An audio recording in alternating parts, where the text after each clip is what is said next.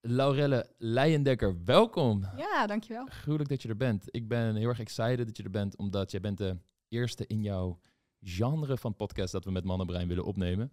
We hebben een soort van drie categorieën. Eentje is met eh, de andere coaches van Mannenbrein, met Laurens, met Lisa en nog wat andere mensen die gaan komen. Dan hebben we een soort categorie met allemaal experts, denk aan psychologen, eh, de founders van Breeze, de dating app waren er als allereerst. En jij zit in die derde categorie van mensen die aan het daten zijn of nog of in een relatie zitten. En we willen dan gewoon verhalen horen van hoe dat er aan toe gaat. En uh, jij bent de allereerste. Ja, ik ben heel benieuwd. Ja, we spraken net al en toen noemde ik het moedig dat je je zo open wil stellen. En toen zei jij direct van, ja, valt eigenlijk wel, wel mee. Ja, ja ik, eh, ik heb eh, het geluk dat ik steeds meer een beetje een, uh, een fuck it attitude heb ontwikkeld. Waardoor ik dit soort dingen niet meer zie als iets, een, iets te spannends of een brug te ver of dat soort dingen. Hmm. Dat ik gewoon zoiets heb van, ja, weet je, je zit hier één keer en ik kan net zo goed alles zo open mogelijk zijn. Het is ook makkelijker voor anderen en eh, wie weet inspirerend. Maar eh, zo, uh, zo verlicht ben ik nou ook weer niet. maar um, ja, dat is eigenlijk een beetje de reden waarom ik hier zit. Awesome. Ja, over, over open zijn. Ik vind het ook ontzettend grappig hoe wij elkaar hebben ontmoet.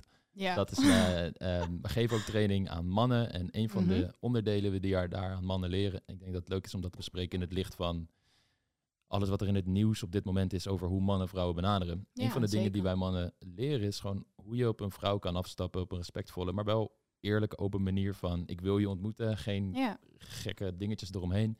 En ik heb jou ontmoet, uh, ergens, voor mij was het een zaterdag, zondagmiddag op de Dam in Ja. Amsterdam. Jij liep daar gewoon lekker te winkelen en uh, voilà, opeens staat er een Oh, met ja, krullen ja, voor dat je. was heel gek inderdaad. Ik was gewoon eh, even een boodschapje aan het doen voordat ik bij een vriendin eh, eh, wat, eh, wat ging eten. Mhm. En toen zag ik opeens jou aankomen met nog wat andere gasten. En toen was het, eh hey, jou moet ik even aanspreken. En toen dacht ik, oké. dus eh, dat is eigenlijk inderdaad, eigenlijk ben je gewoon een vreemde die ik ooit heb ontmoet. Maar dat was wel meteen, eh, ja, goede klik, zeg maar. Dus ik dacht Mhm. van, nou ja, waarom niet? Hmm. Ja, en ik ben dan heel erg nieuwsgierig. We hebben hier daarna nooit meer... Ja, we hebben wel eens een grapje over gemaakt. Mhm. En we hebben eh, toen contact gehouden. En ik merkte al vrij snel... Oh, je bent super open. Het lijkt me heel vet om je uit te nodigen hier. Ja. Ja, ja, omdat jij zeg maar aan de andere kant van dat soort trainingen het hebt ervaren. Mhm. Maar ik heb nooit vragen gesteld van hoe dat voor jou was. Omdat ik dat ook niet wilde. Maar nu ga ik dat wel doen. Omdat Ja. ik daar dus heel erg nieuwsgierig naar ben. Van, wat vond je daarvan? Hoe was de, de energie, het gesprek? Wat vind je überhaupt van het feit dat mannen vrouwen overdag aanspreken? Ehm, nou, ik moet zeggen dat ik dat... ehm, dat hangt een beetje af van de manier hoe dat gebeurt natuurlijk. Kijk, je hebt Mhm.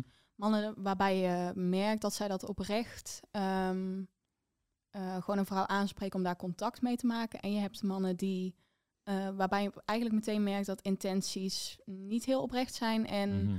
Die gewoon of aandacht willen... of, of eh, ja, gewoon niet oprecht op zoek zijn naar iets van contact of zo. Mm. Ehm, en dat, daarbij hangt het ook af, zeg maar, hoe ik daarop reageer. Dus het, ehm, ik denk dat je als vrouw ja, toch een soort van natuurlijk daar wel een soort radar voor ontwikkelt. Ja. Eh, en dat je, als het goed is, hopelijk eh, daar een beetje door leert filteren van oké, deze wil alleen dit of deze is even iets vluchtigs of weet ik het. En, en anderen die wel echt wat, wat dieper willen gaan en wat meer contact, eh, dieper contact willen, zeg maar. Word je vaak aangesproken? Ehm, ja, ja. Ik vind dat soms ook nog wel eens eh, lastig om toe te geven, omdat ik eh, zonder heel verheven te zijn of zo merk dat mannen en soms ook andere vrouwen mij een mooie meid vinden. En ehm, dat brengt ook een bepaalde positie met zich mee bij bijvoorbeeld andere vrouwen, wat ik niet altijd heel fijn vind. En ik heb er moeite mee om mezelf ehm, echt te zien als eh, een mooie vrouw. Want weet je, ik ben gewoon mezelf. En als ik ochtends wakker word, denk ik ook gewoon van, nou ja, Mm. mooie vrouw, mooie vrouw. Hè? Het is Mm. gewoon, eh, ik ben gewoon mezelf en dat is het. Maar ik merk wel aan de manier waarop, eh, waarop ik benaderd word, dat dat wel eh, zo gezien wordt. Soms ook inderdaad, als je ergens voorbij loopt of zo, dat daar dat hoofden gewoon draaien. Of dat mannen echt even zo kijken naar eh, hoe je achterkant erbij hangt. Dus ik zou zeggen dat ik het daar wel aan merk. Mm. Ja. Ja, dat is ook het lastige, denk ik. Omdat dit al vrij snel een onderwerp wordt wanneer je daar eh, gewoon eerlijk over zegt dat je dat af en toe lastig vindt, dat mensen al Ja. snel zoiets hebben van shut up. Ja, Weet je, je, je hebt ik een vind dat ook lastig, omdat ik... privilege en, en hou maar gewoon je mond, jou hoort niet te klagen. Nou, een beetje zeg maar shut up and be pretty. En, en Mm. verder gewoon niet, weet je wel, ben je nou aan het klagen over dat mensen je knap vinden of zo? Dat zeg ik helemaal niet. Maar ik zeg wel dat het, eh, het heeft mij niet alleen maar goed gebracht, weet je wel. Er komen ook dingen bij ehm, waar ik echt persoonlijk wel mee gestruggeld heb. In de zin van dat er vriendschappen om kapot gaan of, of dat er op een bepaalde manier naar je gekeken wordt. Ik bedoel, ik... eh, ik durf wel te zeggen dat ik een. Ik heb er minder moeite mee om te zeggen dat ik een intelligente vrouw ben dan dat ik een mooie vrouw ben. Mm. Omdat dat minder weerstand oproept bij mensen.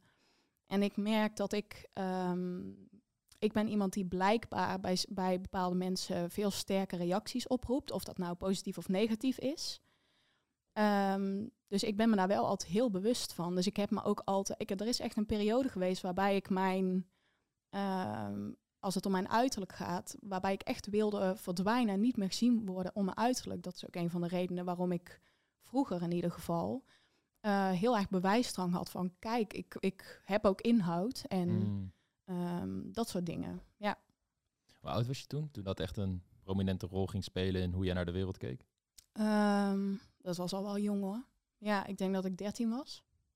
Vanaf je dertiende. Ja, Ja, het is natuurlijk ook wel een leeftijd. Middelbare school, ja, brugklas, tweedejaars. ja. Je gaat voor het eerst echt aandacht krijgen van jongens op een manier Ja. van oké, dit, dit, je krijgt misschien Ja. je eerste vriendjes. Sommige mensen krijgen al eerste seizoen rond die, rond die Mhm. leeftijd. Mm, en is dat iets, hoe, hoe ben je daar uiteindelijk mee omgegaan? Van oké, ik ben gewoon zoals ik ben en ik probeer gewoon zo authentiek mogelijk te leven. Mhm. En de reacties van anderen zijn maar gewoon zoals ze zijn. Ja, ik denk dat dat eh, pas kwam. mm, ik denk dat ik 17 of 18 was toen. En dat heeft ook, eh, als ik kijk naar de manier hoe ik daar voorheen mee omging, was dat eigenlijk gewoon heel. Ik wist gewoon niet hoe ik daarmee om moest gaan. Ik heb dat ook ehm, op hele destructieve manieren proberen te handelen en daarmee proberen te kopen, zeg maar. En dat lukte gewoon niet. En dat heeft ook met mijn geschiedenis te maken en met mijn karakter. Maar ehm, ik heb daar echt wel, wel moeite mee gehad, zeg maar. Ik weet nog dat ik eh, mijn eerste ervaring met een vriendje of eh, romantische liefde, of eh, hoe je dat ook wil noemen, was vrij negatief. Nou, dat is iets wat mij ehm, in bepaalde mate nog steeds beïnvloedt. Waar ik ook echt persoonlijk hard aan, aan het werken ben geweest met een therapeut. En ehm, dus zeg maar in die zin, op het romantische vlak ging dat eh, moeizaam. Kon ik dat niet goed opvangen, was ik te jong voor. ehm, en had gewoon niet de tools om dat te zien voor wat het was of dat goed op te vangen. Hoe oud was je toen? Ehm 12. Twaalf. Ja. Dat was een eerste vriendje echt die Ja. je had? Oké. Ja. En hoe lang zijn jullie samen geweest? Of was het meer een soort los iets wat daar... Eh, een paar maanden. Ik weet het al niet precies meer uit mijn hoofd, maar minder dan een half jaar. En in die paar maanden zijn er al dingen gebeurd die een sterke negatieve impact op jou hebben Ja. gehad? Ja. En moeten we dan denken aan mishandeling, dat, die, dat soort dingen? Of? Ehm, nee, dat gelukkig niet. Ehm, wat wel zo was, was dat ik eh, regelmatig werd uitgescholden. Zonder Hmm. dat daar eigenlijk een reden voor was. Dus ehm, over, ja, het is natuurlijk heel raar als ik daar, als ik er nu aan terugdenk, dan denk ik niet van, Jezus, wat was je een kind toen? Mhm. Ehm, maar ik werd eruit gescholden voor hoer of eh, kanker dit, kanker dat. En ehm, nadat dat allemaal uit elkaar viel, is het eigenlijk zo dat ehm, diegene mijn vrienden eh, tegen mij opzette. Dus mij zwart maakte. En dat, dat heeft echt heel lang nog een stempel eh, op, op mijn relaties gedrukt. Dus zowel Hmm. vriendschappen als, ja. Het is interessant. Ik vroeg dingen zoals mishandeling en je zegt nee. En vervolgens komt er als het ware een emotionele mishandeling alsnog Ja. naar boven. Ja. En het is heel interessant omdat ik dat heel erg herken van mensen die bij mij komen voor coaching en in relaties zitten waarbij Mhm. ze overduidelijk emotioneel of geestelijk mishandeld Ja. worden, maar omdat woorden niet zichtbaar zijn als blauwe plekken. En meestal mensen Mhm. ook een beeld hebben van relaties wat ze uit huis mee hebben gekregen, dat matcht bij datgene wat ze op dat moment meemaken. Dat Ja. ze het niet als mishandeling zien, maar iemand op zo'n kwetsbare leeftijd zo onder druk zetten en echt geestelijk Ja. kapot maken. Normaal als, als het je relaties met je mensen die je wilt vertrouwen in je omgeving gaat beïnvloeden, dan eh, ik snap ik dat dat een gigantische knauw geeft voor hoe je vervolgens naar jongens, maar ook gewoon naar relaties, naar ja, liefde. ook naar meiden hoor. en, Ook naar mm, meiden. Ja. mm, Dat, eh, dat heeft ook in die zin, ehm, dat zijn vertrouwens. Ik denk dat vertrouwensproblemen ehm, die door een, een jongen of een man zijn ontstaan, dat kan net zo goed weer op een eh, vriendschappelijk vlak of zo met een vrouw of met een andere man weer aan de oppervlakte komen. En bij mij was dat natuurlijk ook doordat inderdaad ehm, eh, vrienden tegen mij werden opgezet, waardoor ik ook naar mijn eigen beste vriendinnen te- in die tijd ging kijken van, Huh? mm. Weet je wel, het is echt een soort mindfuck. Eh, maar het heeft mij zeker, wat mij echt de ogen heeft doen openen, ehm, was, ik was toen 17 denk ik. En dat is eigenlijk een soort eikpunt voor mij geweest, waar, waarvan ik echt kon zeggen van, oké, ik moet nu gaan leren om bepaalde grenzen te stellen en om bepaalde dingen niet meer te pikken.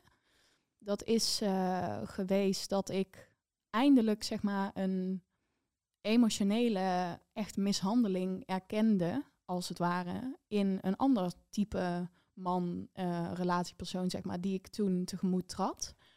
En dat heeft eh, ook een paar maanden geduurd. Het was een, een hele narcistische man. En dat was voor mij zo'n ehm, eye-opener van... dat bestaat echt zoiets als ook emotionele mishandeling. Niet alleen eh, fysiek. En dat, dat kan net zo erg zijn, zo niet erger, zeg maar. Omdat je iemands relatie met zichzelf volledig om zeep helpt. Mm. Ehm, dus dat heeft inderdaad nog echt wel even geduurd voordat ik dacht van... oké, dit is echt, echt niet oké. Mm. En dat was het toen ook niet. Vooral dat. Ehm, eh, ja, dat, dat heeft inderdaad echt nog wel even geduurd. Ja, het is interessant wat je daar zegt, dat het iemands psyche dan inderdaad om zeep helpt. Het, is een emotionele mishandeling, maar ook voor je fysiek heeft het een gigantische impact Ja. natuurlijk door alle stress die je gaat ervaren. Je gaat in die Ja. flight-or-fight modus zitten. Ja, het wordt echt iets psychosomatisch, zeg 100 maar. procent. En mensen Ja. krijgen vaak fysieke klachten, letterlijk uitslag of vermoeidheidsproblemen, maar ook Mhm. dingen zoals depressie en noem maar op, die daar Ja. allemaal een rol kan gaan spelen. Nou, ik denk bijvoorbeeld dat je daardoor ook een soort... Je krijgt al, of je hebt al ooit een knauw gehad... en daardoor heb je een bepaalde kwetsbaarheid... ehm, waardoor je... ehm, waardoor het meer waarschijnlijker is dat je, mocht je zo'n zo'n knauw nog een keer krijgen, dat je daardoor onderuit gehaald wordt. Mm. Dat denk ik. Dus dat dat ehm, op het moment dat zoiets voor de eerste keer gebeurt en je, kunt dat, je bent te jong of te onvaardig om dat te verwerken op een goede manier en daar de goede middelen voor te hebben, dan ondermijnt dat later nog. En mocht het dan nog een keer gebeuren, dan haalt het je echt onderuit. Terwijl als je daar de goede tools voor krijgt en dat ehm, binnen jezelf een soort van een plek kan geven of eh, recht kan zetten voor jouw gevoel. Dat je zegt van, weet je, dat je leert om voor jezelf op te komen en te zeggen, weet je, ik was toen niet stom of ik heb daar geen, geen fout begaan. Dat is gewoon iets wat is gebeurd en dat, eh, dat dat niet jouw schuld is. Mhm. eh, dan is het de volgende keer dat zoiets gebeurt, haalt het je niet zo onderuit. Als jij jezelf daarin kan bevestigen van, weet je, ik was, eh, ik was jong, ik was misschien naïef, ik wilde iets heel graag. Ehm, en, en als ik daar goed mee wist om te gaan, dan was het helemaal niet zo erg. Maar dat is vaak het ding met bepaalde leeftijden of zo. Ja. En natuurlijk karaktereigenschappen. Dat, dat, niet, ehm, ja, dat je dat niet fatsoenlijk kan opvangen. Ja. Ja, er zijn heel veel vragen die bij mij opkomen, Mhm. maar mm, ik ga dan toch beginnen bij... Oké, je was toen 13, je kwam uit die relatie en je zit eigenlijk daardoor dieper in de shit dan dat je voordat je die relatie inkwam. Je bent slechter achtergelaten dan dat je gevonden was, om het zo maar te zeggen. En op je 17 herhaalde dat patroon zich weer. Ja. In die tussentijd, zijn er dingen die je toen geleerd hebt, tools die je gekregen hebt, waardoor je er al beter mee om kon gaan? Of ehm, Mm. leefde je gewoon je leven, je dacht verleden is het verleden en ik ga door en we zien wel. Ehm, nee, ik zou willen dat ik kon zeggen dat dat wel zo was. Ehm, maar wat er in die tussenperiode eigenlijk vooral is gebeurd, is nog meer ruis. In die zin van niet goed bij jezelf bepaalde dingen kunnen verwerken. En eigenlijk meer dingen die op die stapel erbij komen. Bij mij is dat ehm, persoonlijk iets geweest wat niks met relaties te maken had. Ik eh, eh, ben een tijd model geweest, ben als gevolg, deels als gevolg daarvan levensbedreigend ziek geworden. Ik heb ehm, levensbedreigende anorexia gehad, eh, echt op een bijna fataal niveau. Ehm, en eh, daarnaast heb ik veel operaties moeten ondergaan in ja, eigenlijk vanaf mijn vroegere jeugd tot mijn zestiende. Hmm. Om de dreiging van kanker af te weren. Mm. En dat zijn allemaal persoonlijke dingen. Dus dat is niet interpersoonlijke relaties gerelateerd of zo. Ja. Maar ik moet zeggen dat er wel triggers vanuit ehm, dat terrein, zeg maar, die hebben wel bijvoorbeeld een, een soort stimulans kunnen geven aan waarom ik een zeer destructieve eetstoornis kreeg. Ik ehm, kan me nog iets herinneren van een periode na mijn eerste vriendje, waarbij ik echt, ja, als in eerste instantie eigenlijk zoiets had van, weet je, alle mannen blijf uit mijn buurt. En ik, dat is ook een van de redenen waarom ik eh, in die periode echt mijn, eh, de manier waarop ik gezien werd door anderen ervaarde als iets heel belastends, zeg maar. Ik, ik kon niet, niet gezien worden. En dat vond ik heel vervelend. Ik, ik Hmm. kon echt, weet je wel, als een slobber over straat, maar je kan je gezicht niet veranderen of zo. En in die periode waren er toch mensen die op mij afkwamen. Dat gaf voor mij alleen maar druk van ehm, je, moet, eh, je moet aan een bepaald idee voldoen. Je moet voor die een vriendje kunnen zijn, maar je moet ook iedereen te vriend kunnen houden. Ehm, dus voor mij was dat interpersoonlijk is best wel een tijdje een eh, probleem geweest. En toen ik eh, echt ziek ziek werd en eh, vooral geïsoleerd thuis kwam te zitten en ook ehm, wel gedwongen, zeg maar, als in ik, ik kon op een gegeven moment niet meer traplopen en, ehm, en dat soort dingen. Dus ik, ik kon ook niet echt weg of relaties ondergaan of zo. Toen is dat voor mij wel, eh, ja, hoe zal ik dat zeggen? Dat, dat heeft niet de middelen gebracht om met mensen te leren omgaan. Want er was bijna niemand in mijn omgeving, zeg maar. Ja, mijn familie. Maar ehm, dus daar zijn niet positieve eh, middelen bijgekomen, zeg maar. Dus toen ik 17 was en ehm, die narcistische man tegenkwam, dat was voor mij ook een soort van, zeg maar, kom je die man tegen omdat het al zo slecht met je gaat? Ehm, of is het andersom, zeg maar? Mhm. Dus dat, voor mij was dat in ieder geval achteraf gezien van, zie je, je hebt, die, je hebt geen positieve ervaringen of verbeteringen gehad. En die narcist is nog steeds gelukkig nu, nu het beter met mij gaat. Echt een soort dieptepunt van zo, zo ontvankelijk was ik daar dus voor. Hmm. Ja. Ja, eens met wat je daar zegt. Ik denk ehm, niet zozeer dat mensen narcisten aantrekken. Ik denk Mhm. alleen dat ze ze niet eruit filteren. En dat daar echt de, Ja. de problemen zitten. Ik, ik kom ook mensen, en iedereen komt mensen tegen die gewoon Mhm. naar zijn. Ja, Maar als jij een heel duidelijk beeld hebt van dit is hoe mensen met elkaar om horen te gaan. En als iets daar niet aan voldoet, word ik niet boos op die persoon of zo. Maar ik weet gewoon, oké, ja, dit is geen goede omgeving voor mij. Ik, ik, dit laat ik niet toe. Ja. En wat ik heel vaak zie is wanneer mensen worstelen met hun zelfbeeld, worstelen met het feit wie ze zijn en hoe relaties zitten en daar heel veel mee bezig zijn. En Ja. er komt dan inderdaad zo iemand dat je die signalen niet goed oppakt en hem wel Ja. toestaat in je leven. Ja, en dat kan voor heel veel, heel veel ellende zorgen. Ehm, je had het al over, ja, in mijn omgeving was er niet echt iemand die mij hiermee kon helpen. En ik had wel familie en noem op. Kan je daar iets meer over vertellen? Over wat voor gezin je komt? Heb je broertjes, zusjes? ja, zeker. Dat is ook nog wel eh voer voor psychologen, denk ik. Ehm, Voor Matthijs? Ja, en voor Matthijs.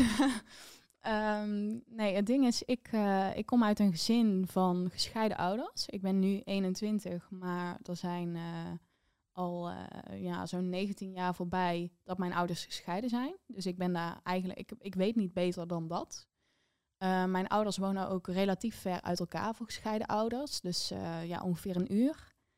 En als gevolg van die scheiding heb ik aan mijn vader geen extra Ehm, aan mijn vaders kant geen extra familie of zo erbij gekregen, maar aan mijn moeders kant een heleboel. Mm. Ehm, ik heb een stiefvader, ook eigenlijk al sinds, eh, ja, ik denk al 18 jaar of zo. Dus dat, dat is eigenlijk gewoon een tweede vader voor mij. Eh, waar ik heel veel van hou, maar waar ik ook, ehm, waar ik echt een polar opposite van ben. Dus Mm. dat heeft nogal eens gebotst. Ik heb verder twee stiefzussen één soort van pleegzus en een nicht die jong wees is geworden. Eh, en dus eigenlijk ja, voor mij een tweede zus is, omdat zij altijd bij ons was en ik ben met haar opgegroeid. En ehm, dit, dit is allemaal een beetje ongenuanceerd, maar dat is Mhm. zeg maar een beetje de samenstelling. En ze zijn allemaal ouder. Dus ehm, ja, dat is een beetje het gezin waar ik uitkom. En ik heb eigenlijk altijd gependeld tussen mijn vader aan de ene kant en mijn moeder en alle aanhang die daarbij hoort uh, aan de andere kant. Hmm. Ja. En hoe, hoe zou je die dynamiek tussen in, jou, in jouw gezin beschrijven? Als jij verdriet had of juist vreugde, kon je dat bij, met mensen delen? Was, er, was daar ruimte voor? Was dat, was dat helemaal oké? Ehm, ik, uh, ik, dat is ook iets wat ik momenteel nog voor mezelf een soort van aan het uitzoeken ben. Dat je meer vanaf een bepaalde leeftijd, als je op jezelf gaat wonen en je eigen ervaringen krijgt, dat je gaat uitzoomen. Um, dat je dat wat meer kan bepalen. Ik, wat ik kan zeggen aan mijn vaders kant is dat het daar redelijk overzichtelijk was en uh, rustig. Dus dat daar, dat daar in ieder geval altijd rust voor mij was. Uh, en dat op het moment dat ik daar genoeg rust had gehad, dat dat een beetje, nou, ik wil niet zeggen saai, maar gewoon eh, iets te weinig stimulans. Um, en bij mijn moeder was het eigenlijk altijd uh, vrij onoverzichtelijk. Veel, een, een leuk gezin in totaal, maar wel heel veel individuele verschillen, heel veel spanningen onderling. Um, omdat um, mijn stiefzussen natuurlijk ook hun eigen moeder hebben. En die moet communiceren met mijn stiefvader. Um, en mijn moeder zit er af en toe ook nog wel eens tussen. Nou, je kan je voorstellen dat dat voor mijn vader af en toe ook in een huis met alleen maar vrouwen. Ja. of nou ja, tieners destijds. Mm. Uh, dat dat best wel lastig is geweest. En dat dat gewoon veel ook zussenspanning onderling hebben gehad. Uh, ja, dat, dat, ik vond dat moeilijk om, uh, om mee om te gaan. Ik ben best wel, ik ben niet, um, ja, ik weet niet zo goed hoe ik dat moet zeggen. Ik ben wel redelijk hooggevoelig. Al, ik merk alles op en dat soort dingen. Maar ik was nooit degene die um, ruzie of, of frictie met een van de anderen had. Er was, er was vaak tussen hun onderling spanning. Mm. Uh, en soms ook slaande ruzie. Um, en ik voelde me daar altijd een beetje machteloos in. Ik was de jongste, dus dan is het ook van, nou, uh, even mijn kleine, weet je wel. Um, of je wordt in bepaalde dingen niet betrokken omdat je jonger bent en je wordt beschermd. En zeker met vier oudere zussen die af en toe ook echt vier leeuwen bij elkaar zijn, zeg maar, dat, dat helpt niet. Um, en um, ja, sommige dingen hebben ook gewoon niet met mij te maken gehad. Dus dan uh, dat zijn gewoon je zaken niet in die zin. Maar ik heb wel altijd, um, zo blijkt achteraf, veel onrust ervaren daar. Ja. En dat heeft mij ook wel, ja, ondermijnd vind ik een zwaar woord, maar dat heeft wel invloed op mij gehad.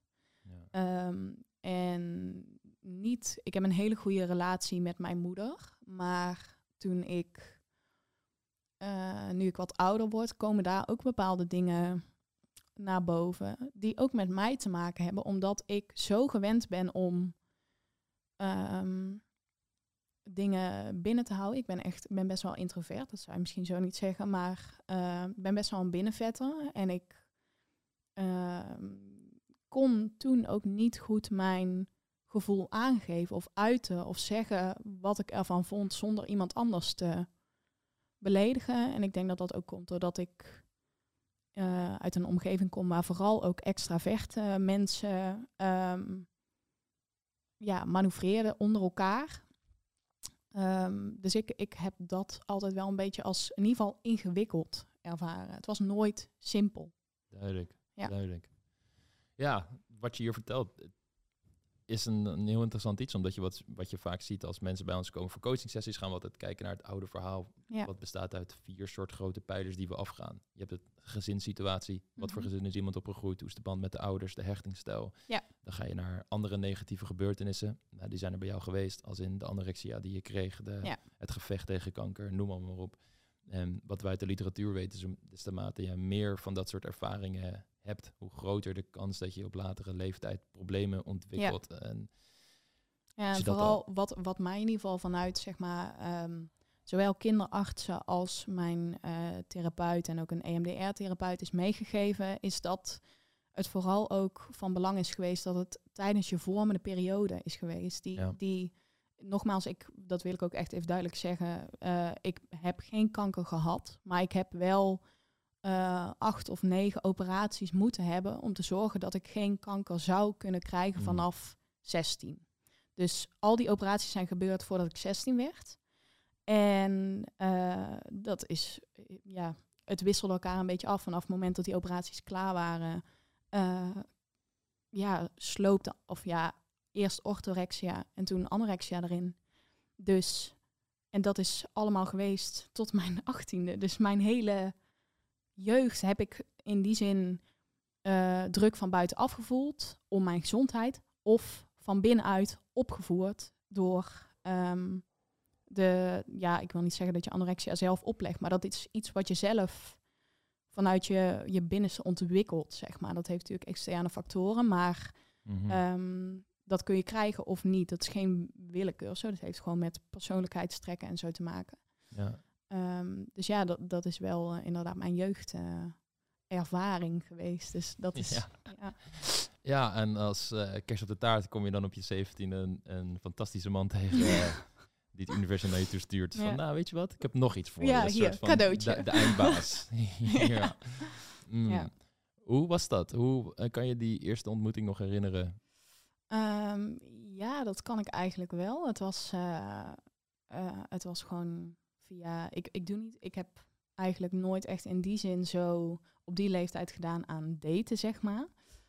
Ehm, dus ik, eh, ik kreeg een berichtje van hem en het was eigenlijk hartstikke leuk en we bleven praten. Was op en, Instagram eh, of zo? ja. En eh, nou ja, ik, het was een man die een Amsterdamse beurshandelaar. En dat had natuurlijk al lang, zeg maar, alle rode vlaggen hadden al moeten wapperen. Arme beurshandelaren nu. Ja, ja sorry jongens. Nee, eh, nee, er zitten vast goede tussen, maar ook een slechte. Mhm. En ehm, eh, we bleven eigenlijk gewoon praten. En dat eh, hij was wat ouder. En, en ja, hoe moet ik dat zeggen? Hij vertelde gewoon over zijn leven. En oeh. Ehm, Moeten denken begin denk- 20, eind 20, midden, denk ik. midden 20? Midden. Oké. Maar ik was toen iets jonger. Dus ja, jij was eh, 17. ik denk begin tot midden, iets van 23, 24 of zo. Ik weet het niet meer exact. Ehm, maar eh, ja, dat, eh, dat begon gewoon met praten. En eh, het ging al best wel snel de diepte in. Wat mij altijd wel aantrekt in, bij sommige mensen. Of in ieder geval hè, vanaf een bepaald niveau. Er was al een bepaalde connectie, voelde ik wel. Ook iemand die ehm, best wel wat zware dingen had meegemaakt. En eh, dat sprak mij heel erg aan. Omdat ik natuurlijk een heel relatief heel jong iemand ben die Weet je, ik zeg eigenlijk altijd, ehm, ik heb eh, ongewild ervaring gekregen, de, de levenservaring van iemand van 30 of zo, op de helft van mijn leeftijd. En dat eh, vind ik moeilijk, vooral omdat levelen heel lastig wordt met mensen van mijn eigen leeftijd. Ik ben altijd al, zeg maar, wat, eh, hoe moet ik dat zeggen, volwassen voor mijn leeftijd geweest. Was ik ook, weet je wel, bij sommige kinderen zie je dat. Sommige kinderen zijn heel speels. En andere zijn wat, eh, ja, wat stiller of wat wijzer. Of hè, ik bedoel, dat Mhm. soort dingen.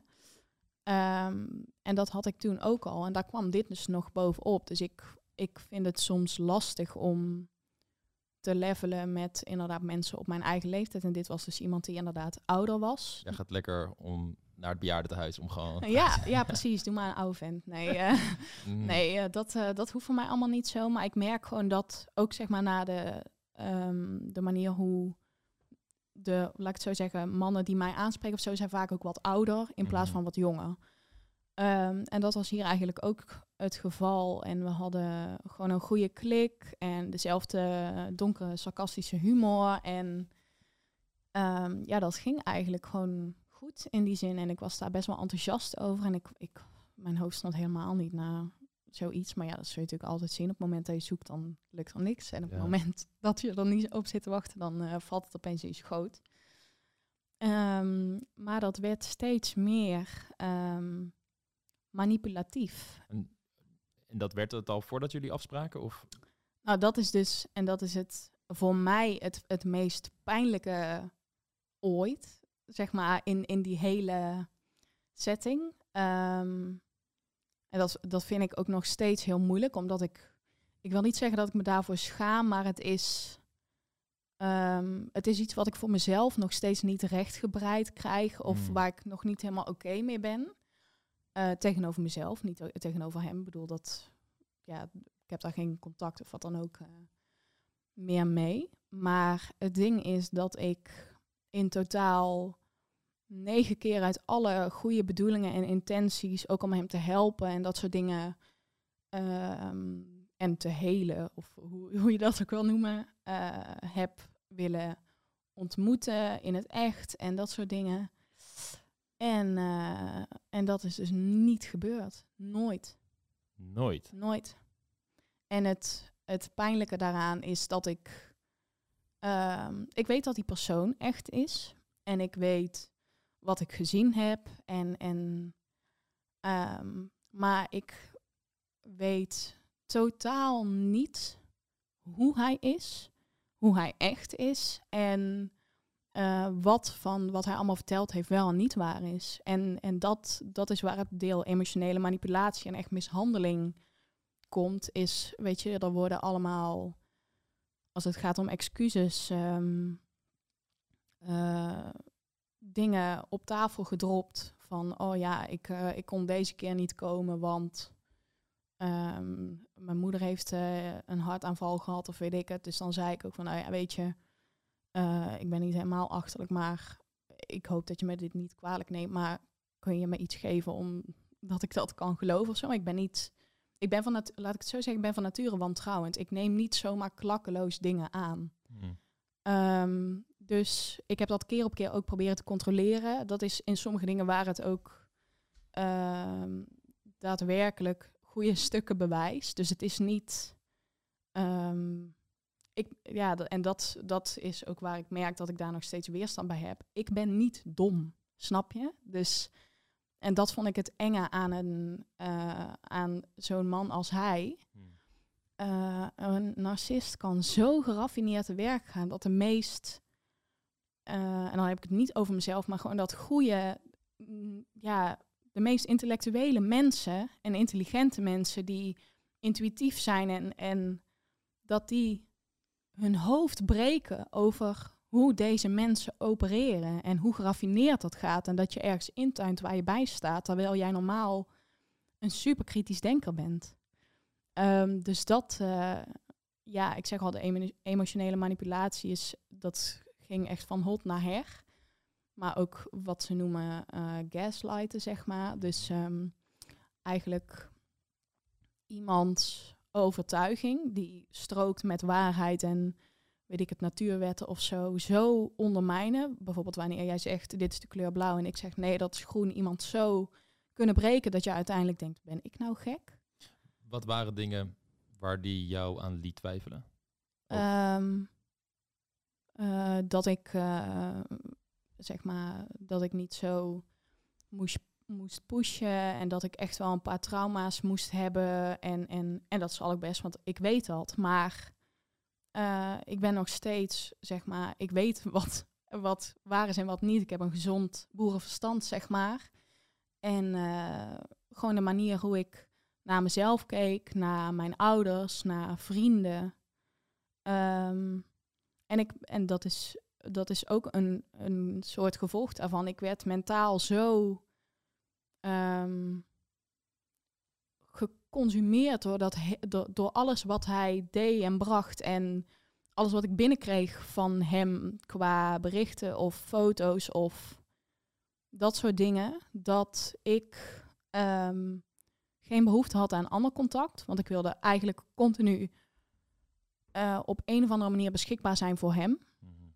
Isoleren. Ja, Mhm. en ehm, eh, ik heb in die periode ook, ik denk, eh, nou zeker een maand of vier, vijf, eh, eigenlijk mijn vrienden amper gezien of gesproken.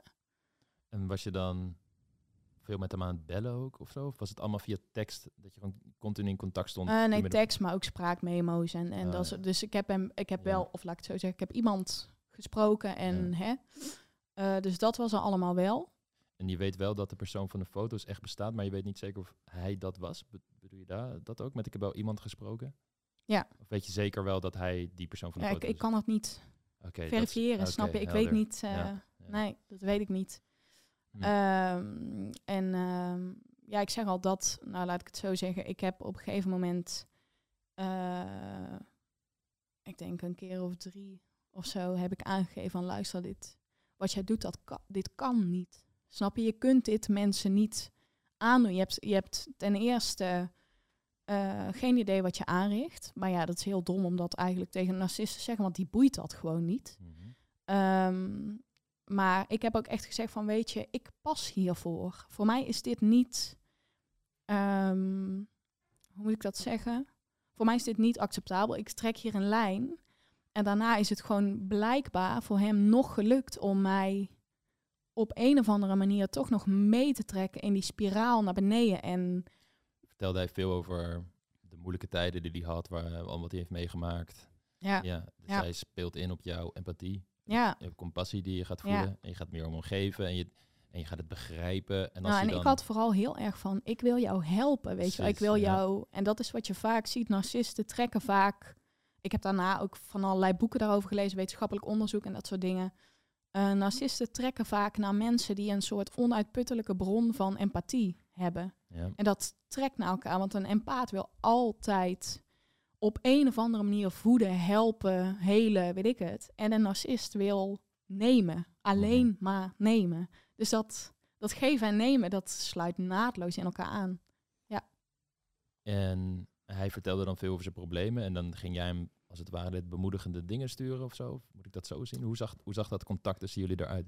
Ehm, nou, dat onder andere, maar ook eh, wat, wat mij een soort van weer tijdelijk verblindde, was het feit dat hij een soort.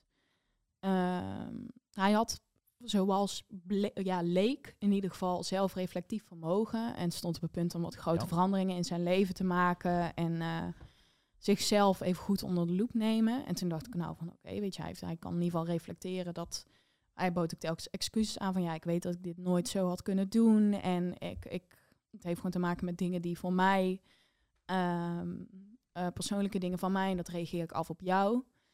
Maar vervolgens deed het gewoon nog een keer. En nog een keer. Mhm. En nog een keer. Dus, ehm, en ik dacht alleen maar hoe vaker hij dat probeerde, zoals hij zei, om dat beter te doen en dat lukte niet. Dat ik steeds meer dacht van, oh, ik moet jou nog meer helpen. Ik moet jou nog meer geven. En om het zo concreet mogelijk te maken, wat waren dan de dingen waar hij, van belo waar hij beterschap in beloofde die hij niet nakwam? Ehm, gewoon zijn afspraken nakomen. Dus jullie En- hebben een datevoorstel gedaan, een afspraakje en dat elke keer ja, gewoon. En, weet, en ook, weet je wel, wel. eh, en dat is wat ik achteraf zo.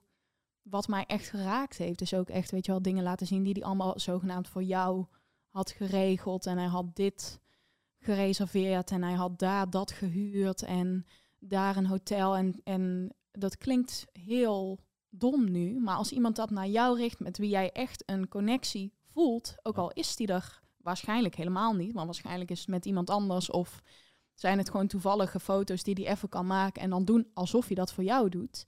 Mhm. Ehm, op het moment dat je voelt, en dat zullen heel veel mensen herkennen, liefde maakt ook blind. En dit is helemaal geen liefde, maar het is wel iets wat dat gevoel voor jou nabootst. ja.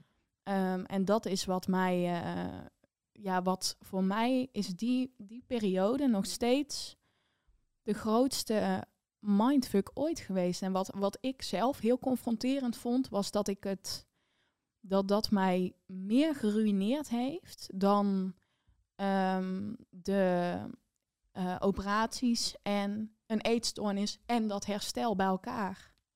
Dus dat, dat geeft ook aan wat de kracht is van iemand die zeg maar zo destructief te werk kan gaan. En je noemde dan enkele maanden. Hoe- lang heeft het uiteindelijk geduurd? Ehm, ik denk dat ik hem begon te spreken vanaf, eh, ja, ik denk in totaal iets van, moet ik even denken op welke data dat begon.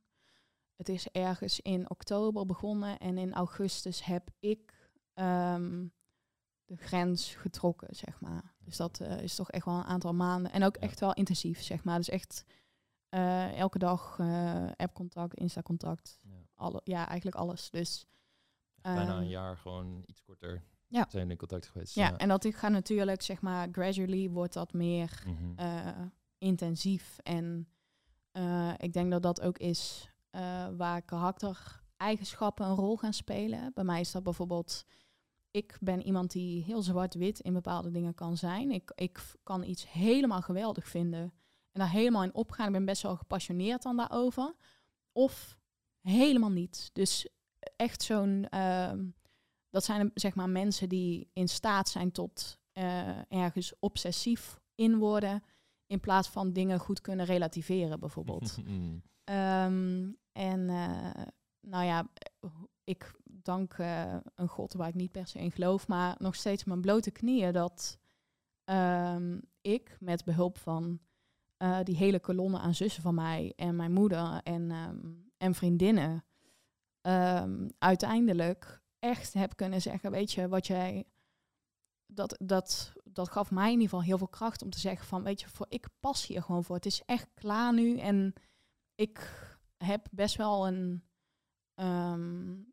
sterk moreel kompas.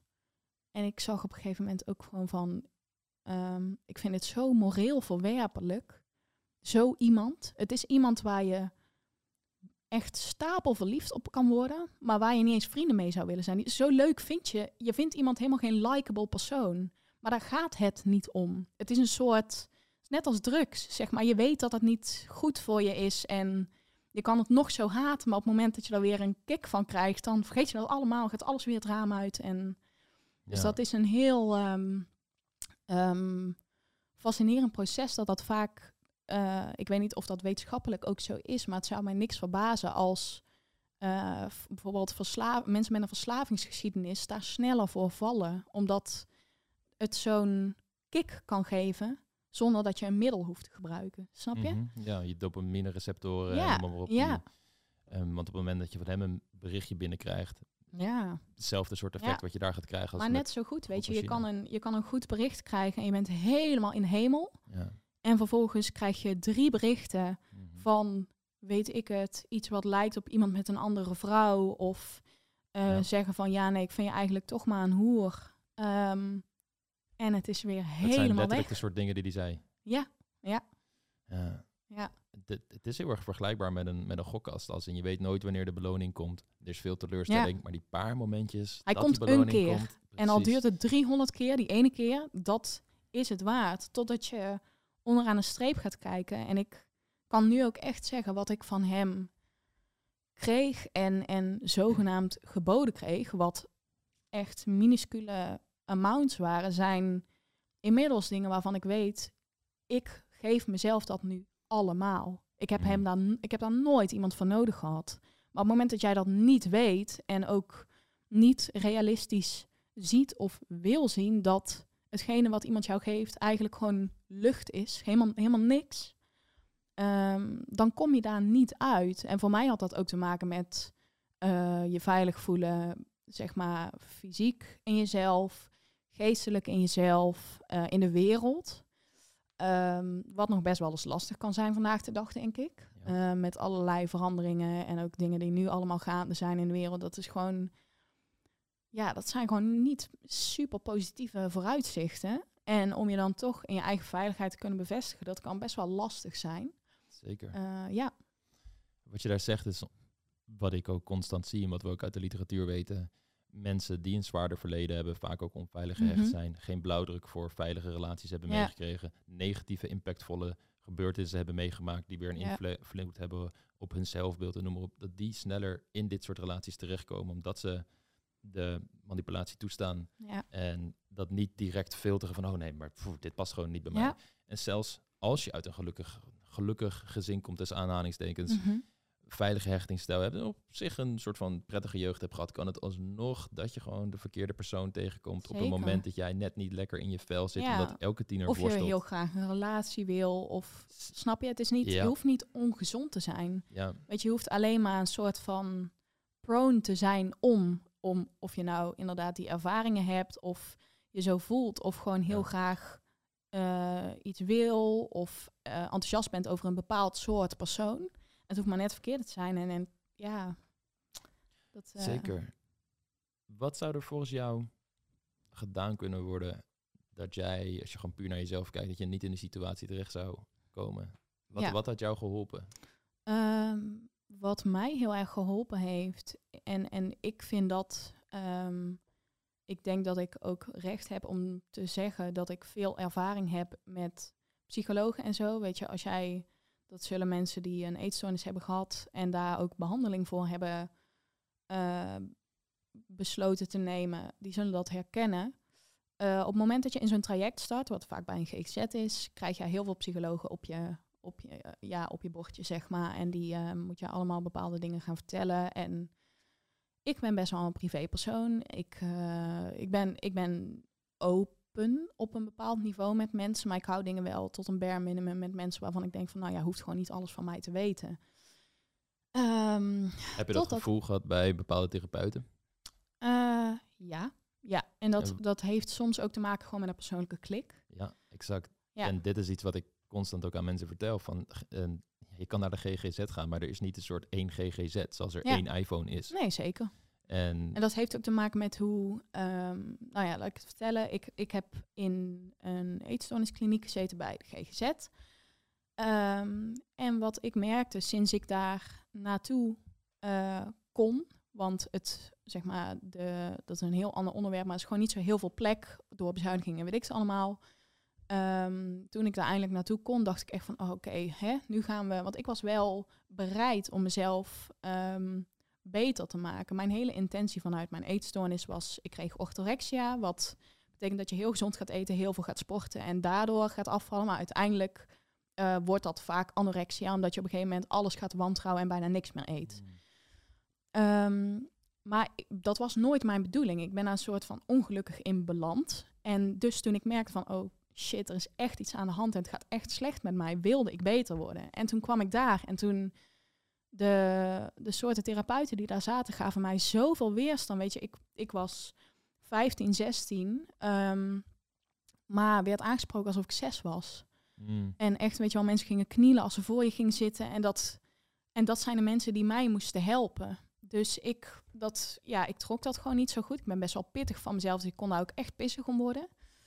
Um, en wat ik uiteindelijk voor mezelf wel wist van, oké, als ik dit, als ik dit wil, als ik beter wil worden, of dat nou nu hier in de kliniek is of bij een andere psycholoog, dus ik zal die weerstand moeten dempen. Want tuurlijk moet je luisteren naar heb jij een klik of niet, maar in zo'n situatie waarbij dingen zo nijpend zijn, op het moment dat je alleen maar blijft aantrappen tegen dingen, ga jij geen oplossingen vinden. Dus ehm, wat ik toen vrij controversieel in die kringen bevonden, en ik zou dat ook niet zomaar aanraden, disclaimer hier, maar ehm, ik heb besloten om ehm, met de steun gelukkig van mijn familie en ouders, om daar, uh, aangezien hun behandelingen bij mij totaal niet aansloten en averechts werkten, om daar weg te gaan.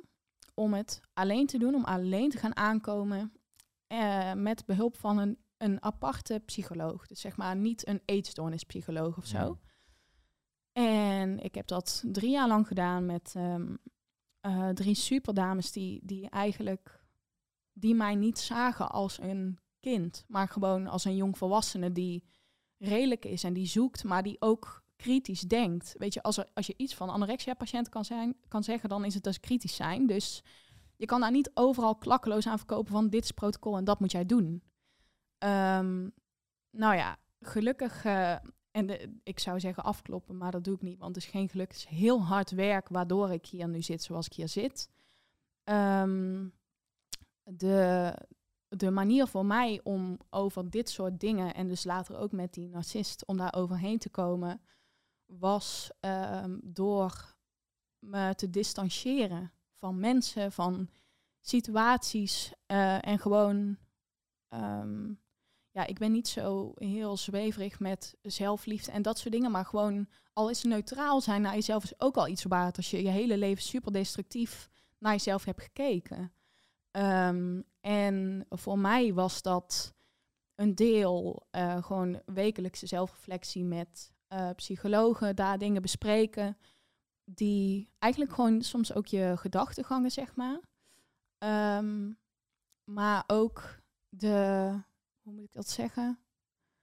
Um, de, de manier waarop zij die gedachten, op het moment dat jij een aanname maakt waarvan jij denkt, ja, dat is gewoon zo, zo iemand anders, die kan je onderbreken van, ho, ho, uh, hoe weet jij dat iemand dit of dit van jou vindt? Want je bent aan het invullen. Iemand anders kan je daarin onderbreken. Ehm, dus dat, dat heeft mij heel erg geholpen. Ik moet eerlijk zijn, ook ehm, in mijn geval, maar dat staat hier denk ik buiten, uh, medicatie. Zeker op het moment dat jij struggelt met ehm, depressie of neerslachtigheid of juist uh, woedeaanvallen of dat soort dingen. Weet je, ik ben iemand die zelden paracetamol neemt als ik pijn heb. Ik, ben, ik hou daar helemaal niet van, maar toen ik een juiste diagnose kreeg en een juist inzicht in dat het ehm, dat sommige dingen ook zeg maar biologisch of biochemisch in jouw hoofd met allerlei receptoren en weet ik het allemaal, dat je daar soms gewoon een tekort of een overschot hebt. Ehm, dat die dingen bij te sturen zijn met medicijnen. En dat is niet om jou een totaal ander persoon te maken, maar gewoon om het voor je, om jezelf te helpen, het makkelijker te maken. Mhm. Ehm, dus dat is tot daaraan toe. En uh, als het gaat om relaties of, of interacties met anderen, dus onder andere om te zorgen dat je niet zomaar weer ten prooi valt aan iemand als een narcist of zeg maar dat is een, een, een grotere term, maar er zijn ook mensen die gewoon emotioneel uh, op momenten manipulatief zijn, is om bij het, e-, gewoon bij het eerste gevoel wat je krijgt, waarbij je denkt, oh. en dan heb ik het niet over, weet ik het, hoe iemand niest of ademt of zo, maar gewoon iets waarbij je denkt van, oh, dan krijg ik echt, ik weet niet wat er is, maar daar is iets mee. En niet op een goede manier. Om, weet je, ga dan niet meteen in mee. Neem je, neem je afstand. Ga bij jezelf te raden van, oké, kan ik daarmee leven? Of hoe, hoe maakt die persoon dat ik hmm. naar mezelf kijk? Ehm, en op basis daarvan te reageren van, oké, neem ik afstand? Of uh, kan ik hier toch mee omgaan? Of kan ik checken of iemand zoiets bedoelt? Of dat soort dingen. Ja. Dus ik hoor twee verschillende dingen. Ik hoor, heel kort samengevat, kijk naar je eigen demonen en zorg ervoor dat je daarmee aan de slag gaat. In plaats van dat je alleen maar op de buitenwereld gericht bent. En als je dan weer gaat interacteren met de buitenwereld, wees je heel erg bewust van hoe jij je voelt in dat proces. En als je merkt van, oh, dit doet iets met mij wat gewoon niet goed is, ik ga dan te raden van, oké, klopt dit wel? Ja, ja en ook wat, wat bij mij, ik weet inmiddels, ik ben best wel. Mijn eerste reactie bij iemand die, ehm, die uh, tegen een probleem aanloopt of die ehm, het zwaar heeft, is om te geven. En ik weet inmiddels van mezelf dat als ik dat doe, dan stopt dat niet meer. Als ik om iemand geef, of dat nou een goed of een slecht persoon is, ik doe dat gewoon om te zorgen dat ik kan helpen. Maar soms is het beste wat je bij dat soort personen kan doen, is niet meer geven. En niet alles van jezelf geven aan iemand die, ehm, die niet de intentie heeft om daar ook iets mee te doen. Want mhm. jij staat gewoon een soort van te ketsen tegen een, een, een muur. En jij helpt jezelf er niet mee. En diegene al helemaal niet. Want mhm. die, die heeft helemaal niet die intentie om daar echt aan te werken, zeg maar. Waar komt dat bij jou vandaan? Dat je de hele tijd wil geven, denk je? Ja, dat, uh, dat is iets waar ik nog steeds uh, niet meer op wekelijkse basis, maar af en toe met iemand wel uh, een, een professional over praat. En ik denk dat dat komt door het feit dat ik um, ben opgegroeid in een gezin waar ik um, eigenlijk voor iedereen het goed wilde doen. En zeg maar de gemoederen tot bedaren wilde brengen als er frictie was tussen. Ja. ja. maar ook bij mijn ouders. Mijn ouders zijn gescheiden ja. Al heel lang. Maar uh, mijn ouders zijn heel goed gescheiden. Mijn ouders komen nog steeds op elkaars verjaardagen, zijn nog steeds, hebben goed contact. Um, en ik heb heel lang in, in zeg maar relaties opgemerkt, maar ook gewoon persoonlijk. Zij waren zo de perfecte gescheiden ouders voor mij. Um, dat ik de perfecte dochter wilde zijn. En ik ben van nature perfectionistisch. Ik ben van nature best wel altruïstisch. Dus ik uh, kan, en laat ik ook zeggen, ik heb er moeite mee om egoïstisch te zijn. Ook omdat ik egoïstische mensen heel naar vind om mee om te gaan. Dat, ja, dat is gewoon een, een denk ik, een persoonlijke voorkeur. Ehm, Zijn er mensen die zijn die zeggen van ja, ik vind het wel chill, egoïstische mensen. nee, maar ik bedoel zeg maar, en ik, ik kan daar soms ook echt naar kijken dat iemand gewoon iets besluit en denkt van ja, ik word er blij van, dus ik doe dat. En ik ben dan iemand die denkt van ja, maar hallo, wat denk je van de rest? En, En, dat handel heeft. je daar ook op? Waarop? Als je mensen tegenkomt die heel egoïstisch zijn, hoe ga je daarmee om? Stel, Ehm, ja, wacht. wil de, de reden dat ik de vraag stel, omdat het zo interessant is, als je kijkt naar die narcist, laat hij overduidelijk egoïstisch gedrag zien. Hij neemt jou totaal Mhm. niet mee in, in die relatie. Ehm, had je dat toen de tijd wel een soort van door, of waren er dan gewoon rationalisaties waarmee je dat voor jezelf weer goed praten? Dat En- laatste. ja. Dat laatste. Ik ben ook echt een denker, dus.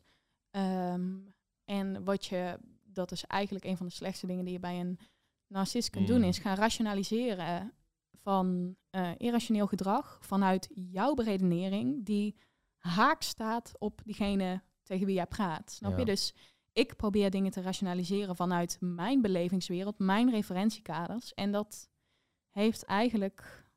Dat heeft helemaal geen toegevoegde waarde, want hij of zij is niet mij. Dus ehm, dat was eigenlijk de manier hoe ik daar een soort van chocola van probeerde te maken. Maar dat, eh, ja, dat, Ja. dat heeft weinig opgeleverd.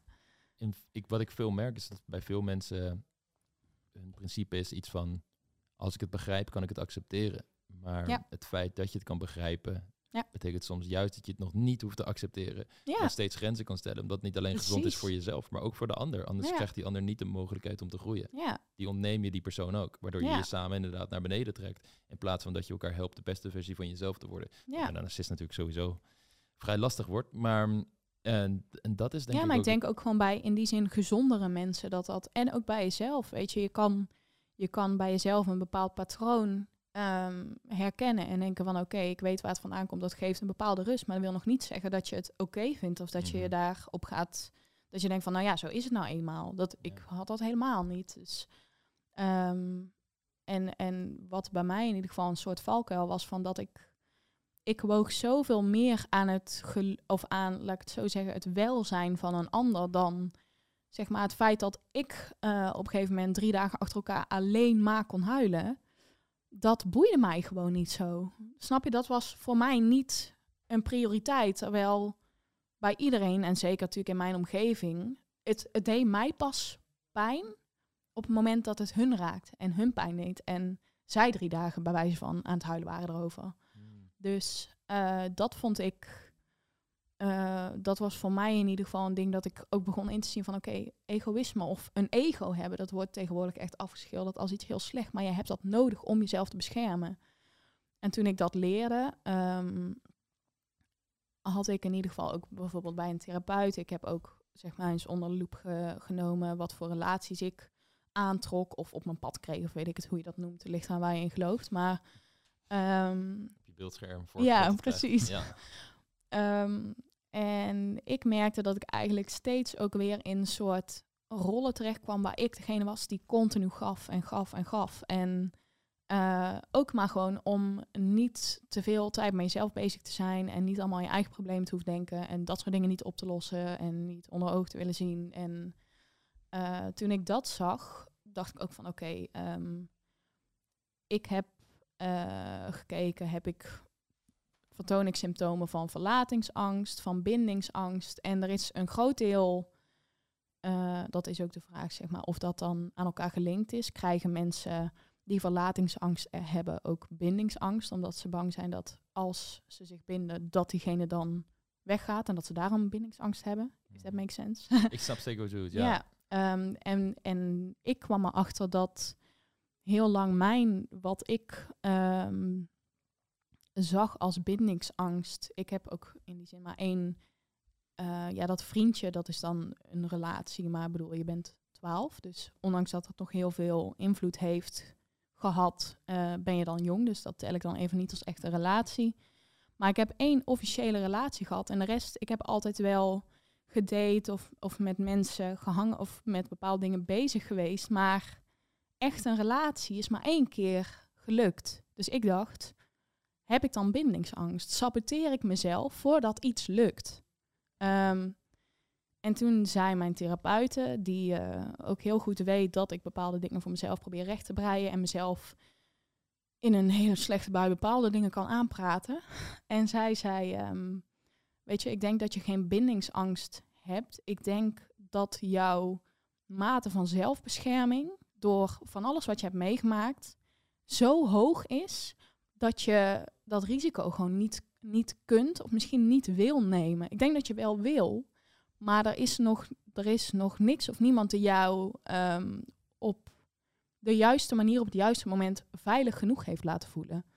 En ik denk dat dat ook een verschil, zeg maar, ehm, als ik dan even mag spreken voor mensen die bindingsangst ervaren of daar misschien niet bij stilstaan, maar ehm, ik denk dat je moet inzien wat betreft die mensen dat uh, de enige reden waarom mensen bindingsangst hebben is niet om anderen daarmee te pesten of weg te jagen of soms doen ze dat wel, maar dat komt vooral vanuit ik voel me hier niet veilig genoeg voor. Ik ben hier niet, ik kan het niet opvangen, ik ben hier niet klaar voor. Ik voel me niet veilig als ik dat moet doen. Dus um, ik denk dat dat voor mij in ieder geval dat soort patronen onder de loep nemen. En dat soort realisaties hebben van oké, weet je, mensen die, uh, mensen die verlatingsangst of bindingsangst hebben, doen dat allebei om zichzelf, zeg maar, een soort van. Iedereen is op zoek naar een soort van veiligheid, weet je wel, binnen zichzelf of bij een ander. Of, um, en ik denk dat bindingsangstigen dat meer zoeken binnen zichzelf. Dus zeggen, ik voel me niet veilig genoeg om me aan iemand anders te committen. Dus ik blijf op mezelf en ik blijf alleen want het is veilig en hè. En ik denk dat mensen die verlatingsangst hebben, uh, zo gewend zijn of zo die wil hebben om bij iemand te zijn, dat ze bang zijn dat ze alleen uh, niet veilig genoeg voelen om de wereld zeg maar op zich af te laten komen zoals hij komt. Dus ik denk dat dat soort dingen, dat heeft allemaal natuurlijk, dat is allemaal hechtingsstijlen en veiligheid. Um, maar wat mij in ieder geval heel erg geholpen heeft in interpersoonlijke relaties, is dat de meeste gezonde mensen doen gewoon hun best. En ze proberen het te doen op de beste manier die zij denken dat er is. En als dat voor jou betekent je aan iemand binden voor een bepaalde tijd tot jij je misschien wel een keer klaar voelt, dan is dat zo. En als voor jou de zucht naar iemand anders zoeken zo jouw veiligheid geeft, ja, weet je, dat sommige patronen zijn lastig om te doorbreken. Dus ja. Hmm. Mooi gezegd, zeker. Ehm, wat ze vaak is, is ook mensen met bindingsangst, dat ze angst hebben voor het feit dat ze bepaalde pijn die ze in het verleden hebben ervaren, weer zullen hercreëren in een nieuwe relaties. Dus dan is het maar veilig om afstand te houden. Ja. En wat ik ook vaak zie, is dat mensen, omdat ze zo vaak pijn hebben gehad, dat ze zekerheid willen, ja. die niet in proportie is tot de fase van het daten waar ze in zijn. Dus ze willen eigenlijk van tevoren al 100% weten dat het wat wordt. Ja. En als er ook maar een slightly iets van onzekerheid is, bam, voelen ze zich gelijk nog veel meer onzeker. En waardoor ze zichzelf ook kunnen saboteren in relaties met mannen waarbij het in potentie zou kunnen lukken. En als je dit, dit heb je nu allemaal ervaren, allemaal meegemaakt. Je bent ontzettend veel wijzer geworden. Je hebt die patronen door. Je, je bent er nog steeds mee aan de slag. Zo lijkt het althans. Hè? Mm. Wie weet.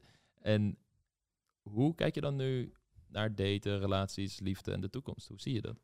Ehm, voor mij, uh, er zijn bij mij best wel wat dingen aan het licht gekomen in mijn eerste en laatste relatie, zeg maar. Mijn eigen, eigenlijk enige relatie. Dat is, uh, toen? Toen was ik uh, twintig, dus dat is nog, dat is een jaar geleden nu. Ja. En um, uh, dat is ontstaan tijdens corona en helemaal niet op zitten wachten en weet ik het allemaal. En uh, nou ja, uiteindelijk toch zo groeit. En wat, wat mij altijd opvalt binnen relaties, zowel bij mij als ook bij andere mensen, um, is dat, en dat kan soms ook heel confronterend zijn, dat alles van wat jij doet en wie jij bent, gaat onder de loep en in het kwadraat in een relatie. Dus het is een soort van degene met wie jij in een relatie zit. Het is een soort, ja, hoe zou ik dat zeggen? Een soort loop waarbij jij jezelf drie keer groter terugziet. Dat je denkt van, oh jezus, ben ik, ben ik zo? En bij mij zijn uh, binnen die relatie in ieder geval best wel wat dingen ook over mezelf en over mijn hechtingsstijl en um, dingen van mijn verleden uh, achteraf bezien best wel naar voren gekomen. Dus inderdaad wat jij zegt van um, zo bang zijn voor bepaalde pijn of bepaalde onzekerheid die jou kan ontwrichten dat je bepaalde dingen eh, van tevoren saboteert of bepaalde patronen als een soort schabloon op iemand legt en eh, daar een andere uitkomst verwacht, terwijl dat natuurlijk helemaal niet echt redelijk is, want je doet exact dezelfde dingen en nou ja, dat, uh, dat is tot daaraan toe. Uh, maar dat, ja, dat heeft mij best wel wat dingen geleerd over hoe ik ben in relaties en ook waarom ik überhaupt uh, in een relatie wil zitten. Waarom ik nooit, of nou ja, nooit, op één keer na eigenlijk zelden een relatie heb gehad. en dat was bij mij onder andere dat ik um, zo er is, een, er is een periode geweest dat ik zo gewend was aan het dingen solo doen, zeg maar. Mm. En, en ehm, dat, dat ik dat eigenlijk gewoon, ehm, dat ik het moeilijk vond om iets dus te vinden wat, daar wat met die soort stabiliteit of rust kon eh, wedijveren, zeg maar. Mm. Ehm, en achteraf bekeken kon ik ook bepalen van oké, ehm, maar waar komt dat vandaan? En waar, waarom is dat zo dat ik zo die stabiliteit en die rust nodig heb? En ehm, dat, dat zijn wel dingen waar ik inmiddels achter ben. Weet je, dat zijn bij mij in interpersoonlijke relaties hebben zo'n ehm, effect op mij gehad. Ook door de situaties eh, en omstandigheden waar ik destijds met mijn gezondheid in zat, in mijn, binnen mijn gezin, binnen de wereld, dat soort dingen. Eh, dat ehm, nog een extra vorm van onrust of zo door middel van romantische relaties. Ehm, dat was voor mij vaak van, oh shit, dat kan ik er niet bij hebben, weet je wel. Mhm. Dat is, dat is voor mij te veel eh, onrust. Of in ieder geval, dat was het in de tijd dat ik zo'n zucht naar controle had. En wat ik nu wel probeer is om ehm, telkens te bekijken eh, dat ervaringen die ik heb gehad, eh, en die vormend zijn geweest voor mij zeker, dat degene die tegenover mij staat, niet diegene was die mij eh, tien jaar geleden uitschold voor hoer. Snap je? Ook al vertoont hij misschien een bepaalde patroon, of nou ja, niet een patroon, daar zou ik dan mee oppassen, maar Mm. bepaalde momenten gedrag wat mij daaraan terugbrengt. Dat is ook gewoon eh, een bepaalde vorm van PTSS. Ik, ben, ik heb ook zeg maar door een huisarts echt tekenen gekregen van oké, je hebt echt PTSS-symptomen daardoor. En ehm, op het moment dat ik dat soort dingen kon zien voor wat ze waren en vooral wat, ik, wat voor mij heel tekenend was, was toen mijn ex ehm, zich eigenlijk gedroeg zoals ik voorheen eh, deed en wat ik dus probeerde te veranderen. Dus het, eh, de, de, hoe moet ik zeggen, vroegere gebeurtenissen binnen liefde laten bepalen hoe je nu in deze relatie staat. Toen hij dat deed en dat bij mij zo'n weerstand opbracht, toen dacht ik van, oké, eh, ik weet even genoeg. Ik, ik trek even mijn handen ervan af en ik, ik het kwartje viel of zo. is spiegel voor jou op Ja, ja, ja, letterlijk. Want hij, hij deed in die zin zeg maar, het zak- exact hetzelfde als wat ik deed. En ik kan daar wel van zeggen dat daar... ehm, eh, het was geen 100% gezonde relatie. Echt niet. Eh, ook qua machtsverhoudingen geven nemen helemaal niet. Maar het was wel iemand waarvan ik nog steeds kan zeggen... eh was iemand met goede intenties. Mm. Dus dat was voor mij in die zin, als je van een narcist afkomt, en vrouwen en mannen die daar ooit mee hebben meegemaakt, dat eh, de stap naar gezond voelt heel groot. Mm. En dat dat in ieder geval, het was geen geslaagde relatie, eh, echt niet, maar goede intenties waren er. Bij mij, bij hem. En we probeerden het. En op de beste manier die wij allebei dachten dat het zou zijn, was het niet, maar hè. Ehm, Ja, en dat ja. is een groot punt wat je daar aan had, als in ook een relatie waar je niet met een narcist zat of een persoon die Ja. slecht was. Je leert er altijd dingen van als je ervoor open staat, het reflectieve vermogen hebt en dan Ja. ook nog eens de wil hebt om er daadwerkelijk wat mee Ja. te doen.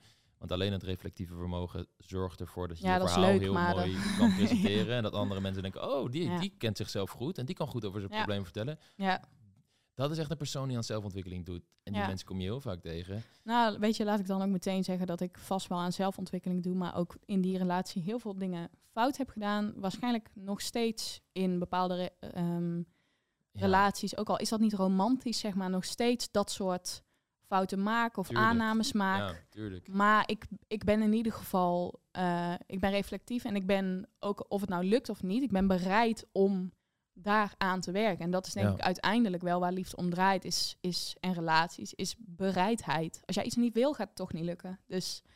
Ja. En dat is ook nooit de boodschap dat er een staat van perfectie is die je kan bereiken. ja, Het is ook iets wat mijn vriendin vaak tegen me zegt. als ik iets doms doe, dat ze me aankijkt. Oh, meneer de relatiecoach, eh, hoe ga je? En dus ik, ja, ja, godverdomme. ja, ja, want dat lijkt me ook wel interessant. Zeg maar, is een, ben jij nou als relatiecoach... eh, ik, nee, ik denk dat veel mensen denken van, oh, die weet allemaal hoe het zit. Of, oh, die, doet alles, die zal alles goed doen. Ja, Krijg je dat veel terug van je vriendin? Of zegt hij van, nou, meneer de relatiecoach, er zitten Ja. ook nog wel eh, wat Ja, verbeterpunten. Ik laat voor de grap wel eens reacties lezen op YouTube bijvoorbeeld of zo van vrouwen die Mhm. dan reageren met eh, ja. Ja. je vriendin poft echt met jou. En dan lijkt dat dat zo Ja, expres dat aan haar lezen. Hey, ja. kijk eens naar. en ik kan ze er hartstikke om lachen. Maar eh, nou ja, kijk, weet je wat het is? Hoe ik het zie, is dat je bepaalde kennis hebt.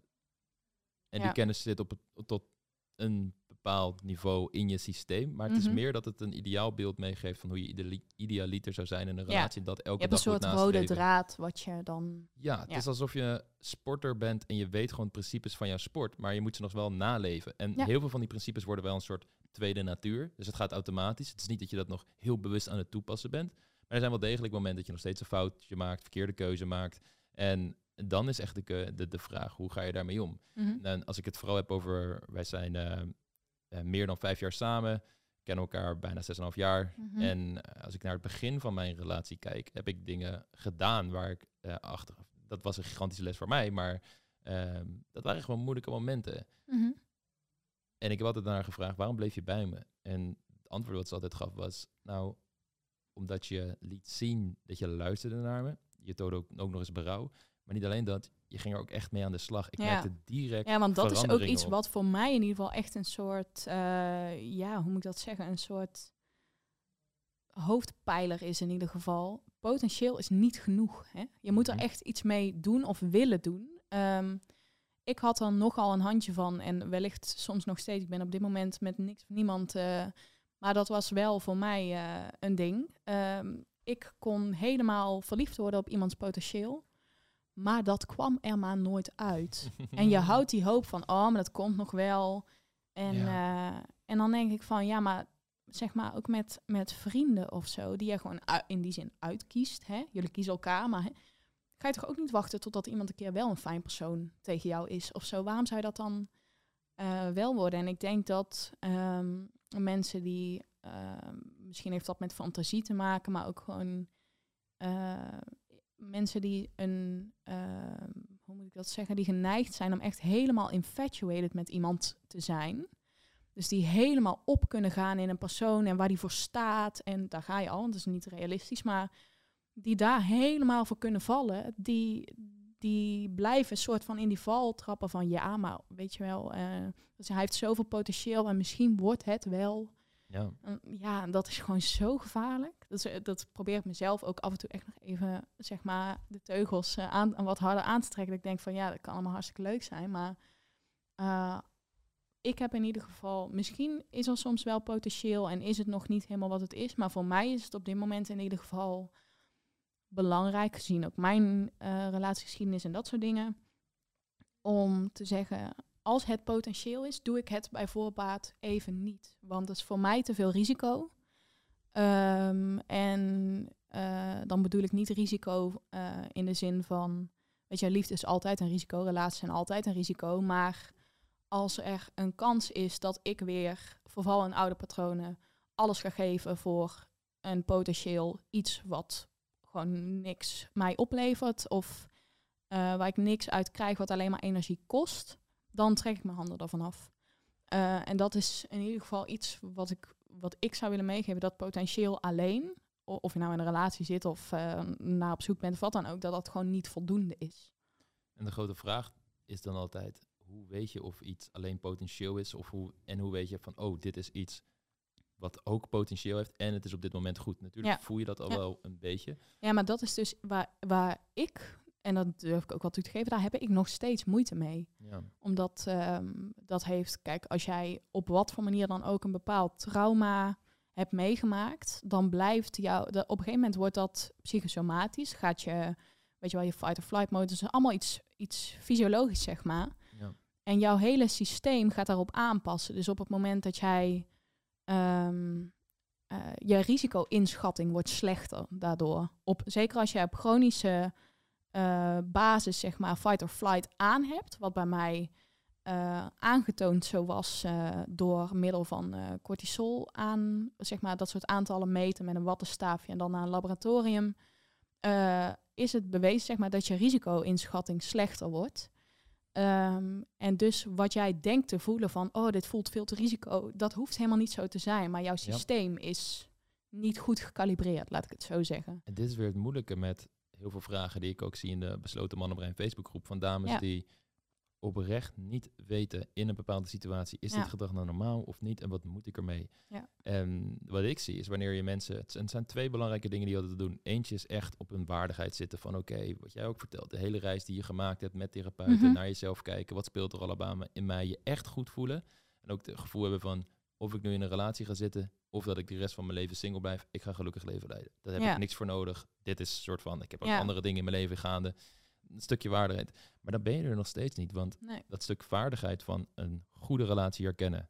Ja. En oké, er gebeurt wat wat ik lastig vind. Hoe ga ik daarmee om? Wat is mijn manier van communiceren, zodat ik daar gewoon een gesprek over kan voeren met mijn partner, zonder dat het gelijk escaleert of dat ik mezelf wegcijfer. En dat is echt een stuk wat je moet oefenen, wel door eerst de juiste kennis op te doen over daten, relaties, ehm, communicatie, en dan dat in de praktijk gaan brengen, omdat je, zelfs als je het weet, nog steeds fout blijft doen. En Ja. Maar daar wil je weer op reflecteren en denk, oh, ik zei nu dit en dit, maar ik had ook dat en dat kunnen zeggen. Dat neem ik mee naar de volgende keer. Ja. Wat er dan ontstaat is dat je in een volgende keer dat je weer in zo'n situatie zit, dit herken ik. Ja. En nu ga ik niet meer dat Ja. gedrag A vertonen, wat ik eigenlijk altijd doe, maar nu kan ik voor B gaan. En dan krijg je een andere uitkomst. Andere uitkomst is vaak een succesmomentje. Je voelt je Mhm. weer goed, nieuwe gedrag wordt bekrachtigd. En dat ja. is echt the way forward om... Nou ja, daarover heb ik ook nog wel zeg maar iets wat, wat in ieder geval mijn, eh, waar ik op stuit nu ik, eh, ik ben niet echt actief aan het daten of zo, maar ik ben daar gewoon, ik sta daar altijd open in en mocht iemand dat willen of mocht ik zelf iemand vinden waarvan ik denk, oh, dan wil ik misschien wel iets. Als er mensen luisteren nu die... nee, dat zal Uh, allemaal wel meevallen, maar ehm, eh, wat ik dan merk is, ik, ik had altijd een beetje een neiging om, eh, hoe zou ik dat zeggen, om een beetje gebroken mannen aan te, of Ja. aan te trekken, maar hè, die wil ik helpen. En ik Ja. denk dat, ik dacht, laat ik het zo zeggen, ik dacht dat dat liefde was om altijd maar te geven en dat soort mensen te helpen. En dat is dan een soort van mijn project. Ja. En dat is mijn relatie. En, hè. en sinds ik me daar bewust van ben en weet dat ik, eh, dat ik daar heel ongelukkig van word. En dat ik e- eigenlijk heel graag een gezonde relatie wil. Ondanks dat ik weet dat ik niet eh, de meest gezonde basis heb gehad voor een goede hechtingsstijl. En dat soort dingen. Ehm, net zoals bijvoorbeeld codependency is ook iets wat, wat ik ook heb ervaren, zeg maar, bij mezelf met iemand anders, waarbij ik helemaal versmolt met iemand mm, om een soort van dama-zekerheid of zo uit te krijgen. Ik zeg al, ik, ik ben zwaar verlatingsangstig geweest en zwaar bindingsangstig. Dus ik heb in, in die zin in allebei de posities gezeten. ja. Eh, sinds ik besloot dat ik eh, echt actiever een soort van mijn voelsprieten wilde uitsteken naar een gezondere relatie en kijken of dat zou werken, eh stuit ik op het volgende. En dat is, ik kwam iemand tegen die, ehm, eh, die eigenlijk gek op mij is en waar ik, waar ik een goede klik mee heb, waar ik goed mee kan praten, dat soort dingen. Praat door, ik ga ondertussen deze camera aanzetten. Ja. Oh, dat is helemaal goed. Ehm, waar ik dus een klik mee heb. En eh, ja, wat gewoon qua, qua gesprekstof en qua waarde en alles op één lijn zit. Ehm, ik merkte dat ik moeite had met het feit dat iemand een soort van mijn vroeg, of ja, vroegere, maar ja, mijn vroegere rol op zich nam, namelijk ehm, het dat diegene mij ophemelde en eh, altijd heel attentief voor mij was. En Mhm. ehm, ja, ik, en ik merk dat ook nu nog steeds, want dat is nog niet zo heel lang geleden, dat ik daar heel veel weerstand bij voelde. En ook, en dat vind ik wel belangrijk, dat ik niet een romantische klik voelde of een bepaalde aantrekkingskracht die ik met dat soort ongezonde mannen, eh, die een beetje een soort drugsachtig effect vertoonden als ik daarbij in de buurt was of interactie mee had, of wat dan ook, Ja. dat voel ik hier niet. En waar ik dus mee struggle is, is dat omdat ik ongezond gehecht ben? Ehm, of is er gewoon geen romantische klik? Want ik, en dat heb ik tot op de dag van vandaag nog steeds, ik heb moeite met het gezonde combineren met toch iets van spanning erin houden. En ik, Ja. die spanning die je altijd opzocht in het ongezonde. Tuurlijk wil je gezond, maar je wil ook niet een soort broer-zus relatie, zeg maar. Daar Nee. heb ik moeite, dat vind ik nog steeds wel moeilijk. Ja, en dat is ook het grappige dat dat nu in, in hoe je het vertelt als een soort van de keuzes worden aangeboden, weet je wel. En dat is iets wat ik vaak hoor van mensen Zeggen die in vaak, destructieve ja, over relaties vrouwen. zitten. Ja. Van ja, het is eh, of het is super saai, Ja. of het is heel destructief, maar je, Of het is de bad wat. boy, of het is de saaie zekere. zeg Ja, maar. en wat, wat iedereen wil is de bad boy with a good heart. Dat is een soort van waar iedereen naar op zoek is. En, de, de En dan denk ik meteen aan Disney, want ik ben hem nog niet tegengekomen. maar-. Ja, maar het, kijk, het interessante is in de dynamiek die jij nu ervaart met die man, is Mhm. dat je hem het gedrag ziet vertonen wat jij normaal vertoont, zei je toch? Dus Ja. meer het, het pleasende, achtig, het, het gevende. ja, eh, en, Dat, en laat ik het zo zeggen, op mijn radar van, oh, nu voel ik een vonkje of zo. Ja. Flatline, Maar dit is- gewoon helemaal niks. Ja, ik zou zeggen compleet logisch. Allemaal omdat je dit soort patronen bij jezelf meer aan het onderzoeken bent en dat dus sneller gaat herkennen. Wat ik Mhm. vaak hoor is mensen die dit soort patronen bij zichzelf gaan doorbreken, is dat ze naar hun exen kijken en dezelfde soort man of vrouw en dat heel onaantrekkelijk gaan vinden, omdat ze daar niet meer voor vallen. Mhm. En wat er dan gaat gebeuren is dat je een nieuw soort man gaat ontmoeten met een soort veiligere liefde, maar er kan nog steeds heel veel humor, spanning en passie in zitten. Alleen daar moet je wel voor daten tot je die persoon tegenkomt en jezelf daar een, ehm, ja, daar zit ook een fractie van geluk in. Van ja, Ja. hoe snel kom je hem tegen? Maar, maar er zijn Er zijn natuurlijk zoveel factoren ook, dus dat, ja. Zeker, maar als jij je leven blijft leven op een manier dat je je openstelt, je blijft nieuwe mensen ontmoeten, misschien zit je op dating apps, er, er gaat een moment komen dat je met iemand tegenkomt met wie dit in ieder geval goed gaat. En dan zal je in een soort eerste veilige relatie terechtkomen en dan kom je nog steeds tegen alle normale problemen, Mhm. eh, loop je er tegenaan die iedereen meemaakt. Van oké, wat als je een jaar of twee of drie jaar samen bent en je raakt wat meer gewend aan elkaar, er ontstaat allerlei soorten rituelen, patronen, gewoontes. Hoe houden we het dan inderdaad spannend? Ja. Eh, ja, maar dan zit je meer in een soort, eh, hoe noem je dat, handhavende situatie van, oké, hoe gaan we het nu ja, en dat is, eh, dat is goed onderhouden en dat soort dingen. Ja, en jij zit nog een stukje daarvoor van Ja, hoe trek ik überhaupt zo'n man aan? echt, ja, en vooral het, het, eh, het goede herkennen en het slechte herkennen. Ja, en dat zit hem dus echt in kennis. Ja. En ja, maar liefde is ook echt zoiets, het is, het is niet grijpbaar, snap je? Het is niet, dat vind ik altijd heel vervelend, want ik ben best wel, zeg maar, academisch onderbouwd en ik hou van feiten en dat soort Ja. dingen. En gevoelens zijn gewoon niet, mm, weet je wel, daar kan dat niet mee. Dus nou, dat is denk- best wel lastig. Ik vind dat best wel lastig, want ik ben aan de ene kant een heel, ik ben een, een heel, echt een denker, maar ook heel gevoelig. Ja. Dus dat, dat is zo lastig combineren. Super lastig. En volgens mij is het hoofddoel van dating en relatieadvies niet om mensen meer rationeel naar de liefde te laten kijken, maar zodat ze juist meer kunnen ontspannen en veel meer in intuïtie gaan zitten. Mhm. Mm, Als ik naar mezelf kijk, hoe vroeger eh, met relaties van mijn 18e tot mijn 21ste liep ik tegen problemen aan en ik wist gewoon echt niet wat ik moest doen. Ik, ik wist het gewoon niet. Ja, Mhm. oké, ik heb dit nooit ergens geleerd. En zodra ik met die kennis in aanraking kwam en dat in mijn, bijvoorbeeld in mijn huidige relatie ging herkennen, en ik dacht, oh, dat zit zo en zo. En ik weet nu, ik kan nu dit doen. En volgens mij klopt het dan. En dat doe je een keer, dan heb je die succeservaring. Mhm. En dan voel je je veel meer bekwaam en veel relaxter in die relatie. Waardoor je ook veel makkelijker vanuit je authentieke kern kan gaan leven. Hoe jij dat Mhm. echt voor je ziet. In plaats van dat je heel erg in je hoofd zit en alles aan het rationaliseren bent. Ja. En wat ik denk, is dat naarmate jij als het ware mannen gaat ontmoeten met wie het goed klikt. En je hebt aantrekkingskracht, dus het fundament voor verliefde gevoelens is er. En die persoon die heeft ook nog eens goede intenties met jou. En je weet hoe dat relatiepad eruit ziet van ontmoeting Mhm. tot relatie. Dat je dan die puzzelstukjes vanzelf op hun plaats gaan vallen. Maar je moet wel weten hoe dat pad eruit ziet.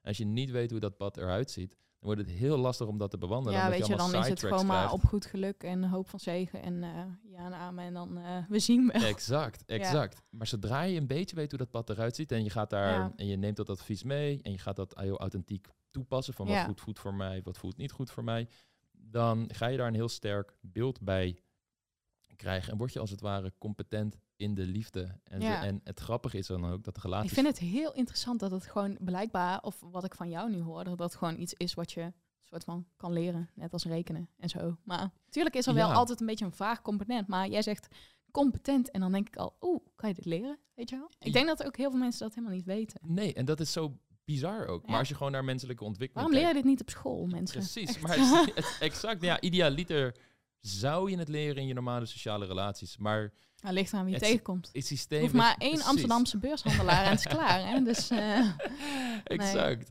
Maar wat ik me ook nog zeg maar, want dat is denk ik iets waar eh, veel, wat ik ook om mij heen merk, eh, bij mijn vriendinnen, maar ook gewoon veel vrouwen in het algemeen, denk ik, is. ehm, ik heb het idee dat het beeld van wat wij liefde noemen en zo, dat dat misschien in de afgelopen 50, 60 jaar, dat dat best wel veranderd is. Weet je, Mhm. vroeger was het, eh, mensen blijven natuurlijk lang bij elkaar en, Ja. en ook voor veiligheid en weet ik het allemaal. Nou, nu zijn we in een tijd waarin vrouwen ook gewoon eh, financieel onafhankelijk kunnen zijn. Dat gaat helemaal goed en ze hebben ook geen man meer nodig. Ja. En, ehm, maar toch willen we dat nog wel. Maar ik heb het idee van wat, wat ik merk. ehm, ik heb daar ongetwijfeld zelf ook aan meegedaan. Dat zal best. Maar veel mensen in de omgeving zijn continu bezig met niet te needy blijken. Niet te needy blijken. Niet, niet, te veel, niet te veel geven of laten blijken dat je iets wil, want dat schrikt af. Ja. En ik denk dat dat in zekere mate ook wel waar is. En wat jij zegt van... eh, natuurlijk moet je aan iemand kunnen laten blijken wat jij vindt of, of voelt voor iemand. Of, hè? Ehm, maar wat ik veel om mij heen hoor, is dat eh, wanneer een, een meid dat bij iemand doet, en ze- bij een man vaak, ehm, dan uh, je hoeft maar net iets te veel te laten blijken dat je iets wil. En een, een man of zo is meteen, weet je wel, die, die, willen, die trekken meteen volledig hun handen ervan af. En um, ik vraag me het gewoon af, zeg maar, zeker in moderne tijden, van hoe kun je nou gezond uh, leren, zeg maar, waar die grens ligt tussen, oké, okay, dit is te veel of dit is afschrikkend, dit Ja. is, is juist, nu laat ik weer te weinig zien. Dat is, ik denk dat dat voor, zeg maar, mijn generatie, dus millennials en zo, dat het best wel lastig kan zijn. Ja, zeker. En die raakt heel veel verschillende dingen daaraan. Meerdere Mhm. vragen, zoals willen mannen überhaupt nog wel een relatie aangaan? Ja. En Want ook zeg maar vanuit evolutionair, weet je, dat krijg je nou ook allemaal dat soort onderzoeken die dan op, uh, weet ik het, Cosmopolitan, met, sorry, op Cosmopolitan en alles staan van, uh, ja, evolutionair gezien uh, zijn mannen helemaal niet gewired om monogaam te zijn, maar dit Ja. is wat je kan doen om Ja. hem toch van jou te maken. En Ja, dan gaat de sponsordeal die ik had met Cosmopolitan. maar, ja. Nee, kijk, ehm, er zitten heel veel interessante dingen in. En weet je wat ook heel interessant is? Er so- sommige van de dingen die we nu benoemen, zou je terugvinden Mhm. in artikelen van Mannenbrein. Ja. Maar waarom? Omdat iemand... Kijk, alle dingen die nu genoemd worden, zijn allemaal symptomen van dieperliggende oorzaken.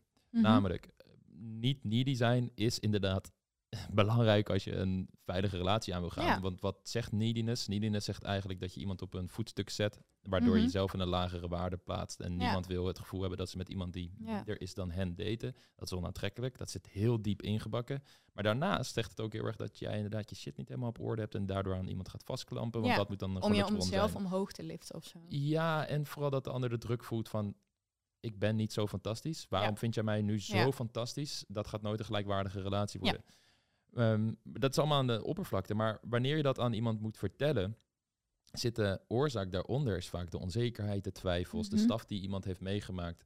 Zoals we net ook in dit hele gesprek wat ik met jou voer horen. Dat zit daaronder. Ja. En als je dan alleen maar datingadvies gaat naleven... dan zit je dus op dat symptoomlevel... zit je als het ware, probeer jezelf te fixen... terwijl de Ja. fundering nog steeds rot is. Dus mensen moeten ook echt zichzelf in de spiegel aan gaan kijken. Ja.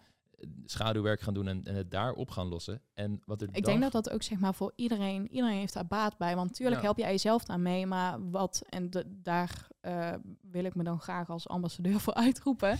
Ehm, je gaat ook niet rondlopen en kolonnes andere mensen schaden. Want dat gebeurt. Hè. Er, zijn, er lopen zowel mannen als vrouwen rond die zich geen, van geen kwaad bewust zijn. En weet je, dat kweekt eigenlijk alleen nog maar meer beschadigde of ongezonde mensen, terwijl het helemaal niet nodig is. Als één iemand zichzelf even Ja. kan aankijken, dan... eh, Ja, en eh, helemaal waar. En wat daarbij bij komt kijken is als je dan dat fundament, zeg maar als het ware, eh, de rottingsplekken eruit haalt, je Mhm. verstevigt, bam, je hebt iets om op te bouwen, je voelt je goed in je eigen Ja. lichaam, je voelt je veilig, dan ga je daten. Dan zou je dus dat rotte gedrag er sneller tussenuit filteren bij Mhm. andere mensen, want je gaat dat zien. En daarnaast, als je iemand tegenkomt die er hetzelfde in staat, die ook Ja. klaar is voor iets veiligs, gaat dat veel beter matchen qua energieën. En Mhm. dan kom je echt in, in dat soort liefdevolle relaties terecht. ja. En er zijn zat mannen die daar naar op zoek zijn. Maar wanneer jij denkt dat je op symptoomniveau, dus met niet needy zijn, Mhm. zo'n man gaat aantrekken, ja, dan dat... ben je het spelletje spelen aan het spelen vanaf moment één. En Ja. dat is niet waar het om gaat. Je wilt datingadvies Ja, weet je, want dan zien. krijg je allemaal van die dingen als, eh, weet je, oh ja, hij heeft eh, binnen vier minuten reageerd, nou doe ik lekker acht, dat soort dingen. En dan denk ik van, zo kom je toch nooit ergens? Dat kan toch Nee. nooit? Het, der, en het grappige is ook weer dat er zit wel degelijk waarde in, in dat advies. Ik wil het ook niet Mhm. wegzetten als het, doet er niet toe. Want het, is, het geeft een beeld van hoe het idealiter zou verlopen tussen twee mensen. Namelijk Ja. dat jij gewoon je eigen leven leidt. Ja. En gradueel samen gaat versmelten. Niet helemaal tot één persoon, maar wel tot twee mensen die een dynamiek tussen elkaar hebben. Mhm. Dat ze op elkaar kunnen vertrouwen. En eh, daar is, is de essentie waar het echt om gaat. En als je dat hebt, zou je mannen aantrekken die dat ook nog steeds zoeken. Iedereen heeft een hechtingssysteem. Het is niet dat de huidige man opeens geboren wordt zonder hechtingssysteem. Ja, Of ja dat, dat is gewoon cultuur- evolutionair ingebakken, dus dat zal toch ergens wel, eh, eh, dat, dat zit er ergens toch? Nou, er zijn hele interessante onderzoeken gedaan. eh, onder andere ook een best wel controversieel boek. ehm eh, Sex at Dawn heet het. Het is een boek wat de vraag onderzoekt, is de mens monogaam of niet? ja. Eh, de schrijver van het boek die zit ook in de Netflix-serie eh, Explained. En dat is interessant voor mensen om op te zoeken. En die heet ehm, Monogamy Explained. Zo heet die aflevering. En dan gaan ze daar helemaal op in. Maar de hoofdboodschap die je daaruit wil meenemen is... het is ook heel sterk cultureel bepaald en tijdsbepaald... van hoe mensen in liefde staan, hoe ze er naar kijken. Ja. Esther Perel heeft er hele mooie dingen over gezegd... dat vroeger was het huwelijk vooral economisch. Nu is het gebaseerd op liefde. Wat Ja. natuurlijk weer een hele nieuwe dynamiek met zich meebrengt. Daarnaast verwachten we ontzettend veel van onze partner. Mhm. Ik denk dat heel veel mensen ook status willen ontlenen uit hun partner. Kijk, mijn partner is dit en dit en dit. Dat Ja. straalt weer goed af op mij. Ehm, en als je daar niet de educatie op krijgt van hoe je nou gewoon een veilige relatie aangaat. Wat de meeste mensen als het ervaren ook Mhm. het meest prettig vinden. Het, het, Ja. het is ook gewoon het meest liefdevolle en bewezen goed voor je gezondheid, mentale gezondheid, Mhm. eh, dat er is. Denk ik dat heel Als je dat kan herkennen, denk ik dat dat zeker zo is. Want dat, lijkt dat lijkt me het lastig, zeg maar. Ja, en dat is dus ook het moeilijke. Kijk, de, ik zeg ook van ja, als mannen dat eenmaal herkennen, denk ik dat ze er altijd voor zullen gaan. Maar dan Mhm. moeten ze dat wel willen. Als ja. ik naar mezelf kijk, toen ik ehm 18 was, kreeg ik voor het eerst een boek over datingadvies voor mannen. Dat was het boek The Game. Nou, in die tijd was er wel een zelfontwikkelingsgebied voor mannen op het gebied van dating. Maar dat was zo erg vanuit de man beredeneerd van ja. het gaat de suc- successen die jij behaalt. En succes is basically hoeveel vrouwen jij in bed krijgt en hoe je daar komt. Daar Ja. zijn de middelen zijn zo vrij. Hè? Eh, Ik weet nog, een van de succesvolste datingcoaches, toen was ik begin twintig. Had een hele theorie over hoe je vrouwen naar huis krijgt door te zeggen dat er een afterparty was. En de afterparty was gewoon zijn- zijn hotelkamer. Ehm, maar als jong kereltje, ik was toen dus 21, dan luister je dat. En dit zijn mensen die een soort sterrenstatus hebben omdat ze allerlei YouTube-video's hebben. Mhm. Neem je dat aan? Want je bent gewoon zoekende naar iets waar je aan vast kan klampen over hoe jij je leven wil leiden, wat jij Ja. zinvol vindt. Ja, en als En- een zo, zogenaamd of zogenoemd expert dat zegt van this is the way, dan En je krijgt er validatie voor van andere mannen in je omgeving als jij met veel vrouwen naar bed gaat. Ja. Ehm, het voelt ook goed voor je ego omdat vrouwen jou aantrekkelijk gaan vinden en, en noem maar op. Dat wordt ook een soort sp- spiral waar je in gaat zitten die eh, heel destructief kan zijn, wat ik bij heel Mhm. veel mannen opmerk. En het Ja. tegengeluid daarin van vindt iemand om gewoon een relatie mee te hebben en te verdiepen, eh, werd vaak als burgerlijk gezien. Veel Ja. negatieve associaties erbij. Ja, terwijl als, als een vrouw het andersom doet, dan is het helemaal goed. Dus als een vrouw Ja. eh, lekker burgerlijk gaat, dan eh doet ze prima. En wanneer, wanneer een vrouw zou besluiten van nou, ik doe er 15 per week. of je daar nou date is of weet ik veel meer. Ja. dan, dan word je daar toch heel erg anders op aangekeken. Ja, Dus, ja, en eh, misschien wordt je productiviteit eh, wordt gereduceerd. productiviteitscijfers gaan omhoog. Ja. ja. Maar is, nee, absoluut, absoluut. En ik denk dat dat een maatschappelijke eh, conversatie is die meer gevoerd moet worden. Want het moet ook aantrekkelijk gemaakt worden voor mannen. De hele boodschap van, het is goed om aantrekkelijk te zijn voor veel vrouwen, maar kies er één met wie je echt iets opbouwt. Het is, Ja. en ik denk niet per se dat dat de, natuurlijke staat is van de mens, voor hoever je daarover kan praten, Mhm. dat monogamie echt het ding is en dat zijn we altijd al geweest. maar ik denk dat het heel lastig is om polygaam te leven op grote schaal in de samenleving zoals we die nu hebben. Want als jij kinderen wil opvoeden, is het gewoon overduidelijk dat er een stabiele basis moet zijn Ja. van volwassenen die er voor hun zijn, emotionele afstemming Ja, hebben, dat denk die hen zeker. rollen mee kunnen geven, die ze kunnen aannemen en in de wereld kunnen opgroeien. Eh, dus ik denk Weet je, dat, ik denk dat, eh, dat eh, de meeste, of ja, laat ik het zo zeggen, kinderen van gescheiden ouders, of je nou heel goed eh, gescheiden, in een goed gescheiden gezin leeft of heel slecht. ja. Ik denk dat at the end of the day toch iedereen het liefst had gewild dat het gewoon bij elkaar was, zodat je niet continu je loyaliteit over twee hoeft te verdelen, maar ook die twee soort van wedijveren om jou. En ja, ik zeg al, dat geeft gewoon heel veel, ehm, inderdaad die simpele, stabiele basis die er normaal gesproken zou zijn als het goed gaat, die is er niet. Dus daar Ja. begin je al mee. ja. Ehm, dus ik denk dat dat zeker, ehm, dat inderdaad op grote schaal eh, polyamoreus, dat... eh, hm. Het wordt gewoon heel lastig. Maar er zijn wel weer hele interessante antropologische onderzoeken van stammen. Ik geloof dat ze de Bari heet in Venezuela, in, een- in de eh, Amazone. ja. Die, als ik het goed bes- beschrijf, een geloof, niet een geloof, maar een overtuiging hebben dat een vrouw bijvoorbeeld ehm, bijna permanent zwanger is. En dat ze dan seks kan hebben met verschillende mannen, zodat de beste eigenschappen van die mannen worden overgedragen aan het potentiële kind. Oh, Goede god. Maar dat zorgt ervoor dat er gedeeld vaderschap is. En in een samenleving met gedeeld Ja, vaderschap ja. Voegt, voedt iedereen de kinderen op. En dat werkt in een kleine samenleving. Ja, Maar dat zou natuurlijk in onze samenleving nooit werken. Het is veel te maar groot. niet gaan al die heel, vaders heel toepasbaar en- op Amsterdam, denk ik zo. Nee. Maar, Maar eh, kijk, de reden waarom ik het interessant vind, is niet om een soort bij haast religieuze strijd te voeren of de mens polygaam, monogaam is of wat dan ook. nee, maar ja, het wordt allemaal heel theoretisch. Terwijl ik denk, ja, het is allemaal hartstikke leuk. Maar ik bedoel, eh, focus je gewoon op de praktijk. Toch, daar draait het allemaal om. Tuurlijk, alleen die praktijk wordt gevormd door bepaald gedachtegoed. En het is Mhm. goed om te onderzoeken waar dat gedachtegoed dan vandaan Ja. komt en waar het op gebaseerd is. Maar nogmaals, wat win je ermee als je, als je inderdaad gelijk krijgt op je... ja, de mens is niet monogaam of wel monogaam of ja. Nou, de reden waarom ik het interessant vind, is om Mhm. te kijken van oké, maar wat Ja, zijn nee, nou interessant van- is één ding, maar ik bedoel echt eh, bijna tot op het bot strijden over wie er nou gelijk heeft. Dat levert volgens mij in geen enkele discussie heel veel eh, positieve vibes op.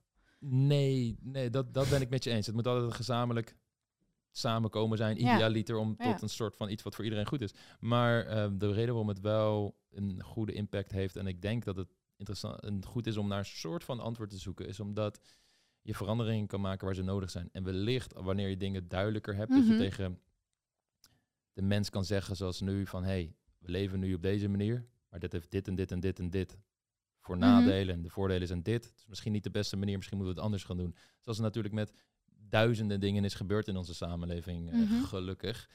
Dat we daar toch op terugkijken. Als je Ja. nu al alleen nee, ik denk dat met kijken. zoeken is helemaal niks, eh, niks mis, maar vastbinden of pinnen op wat je dan ook vindt en dat Ja. altijd zo laten. Ik denk niet dat dat eh, heel waardevol is. Nee, absoluut, absoluut.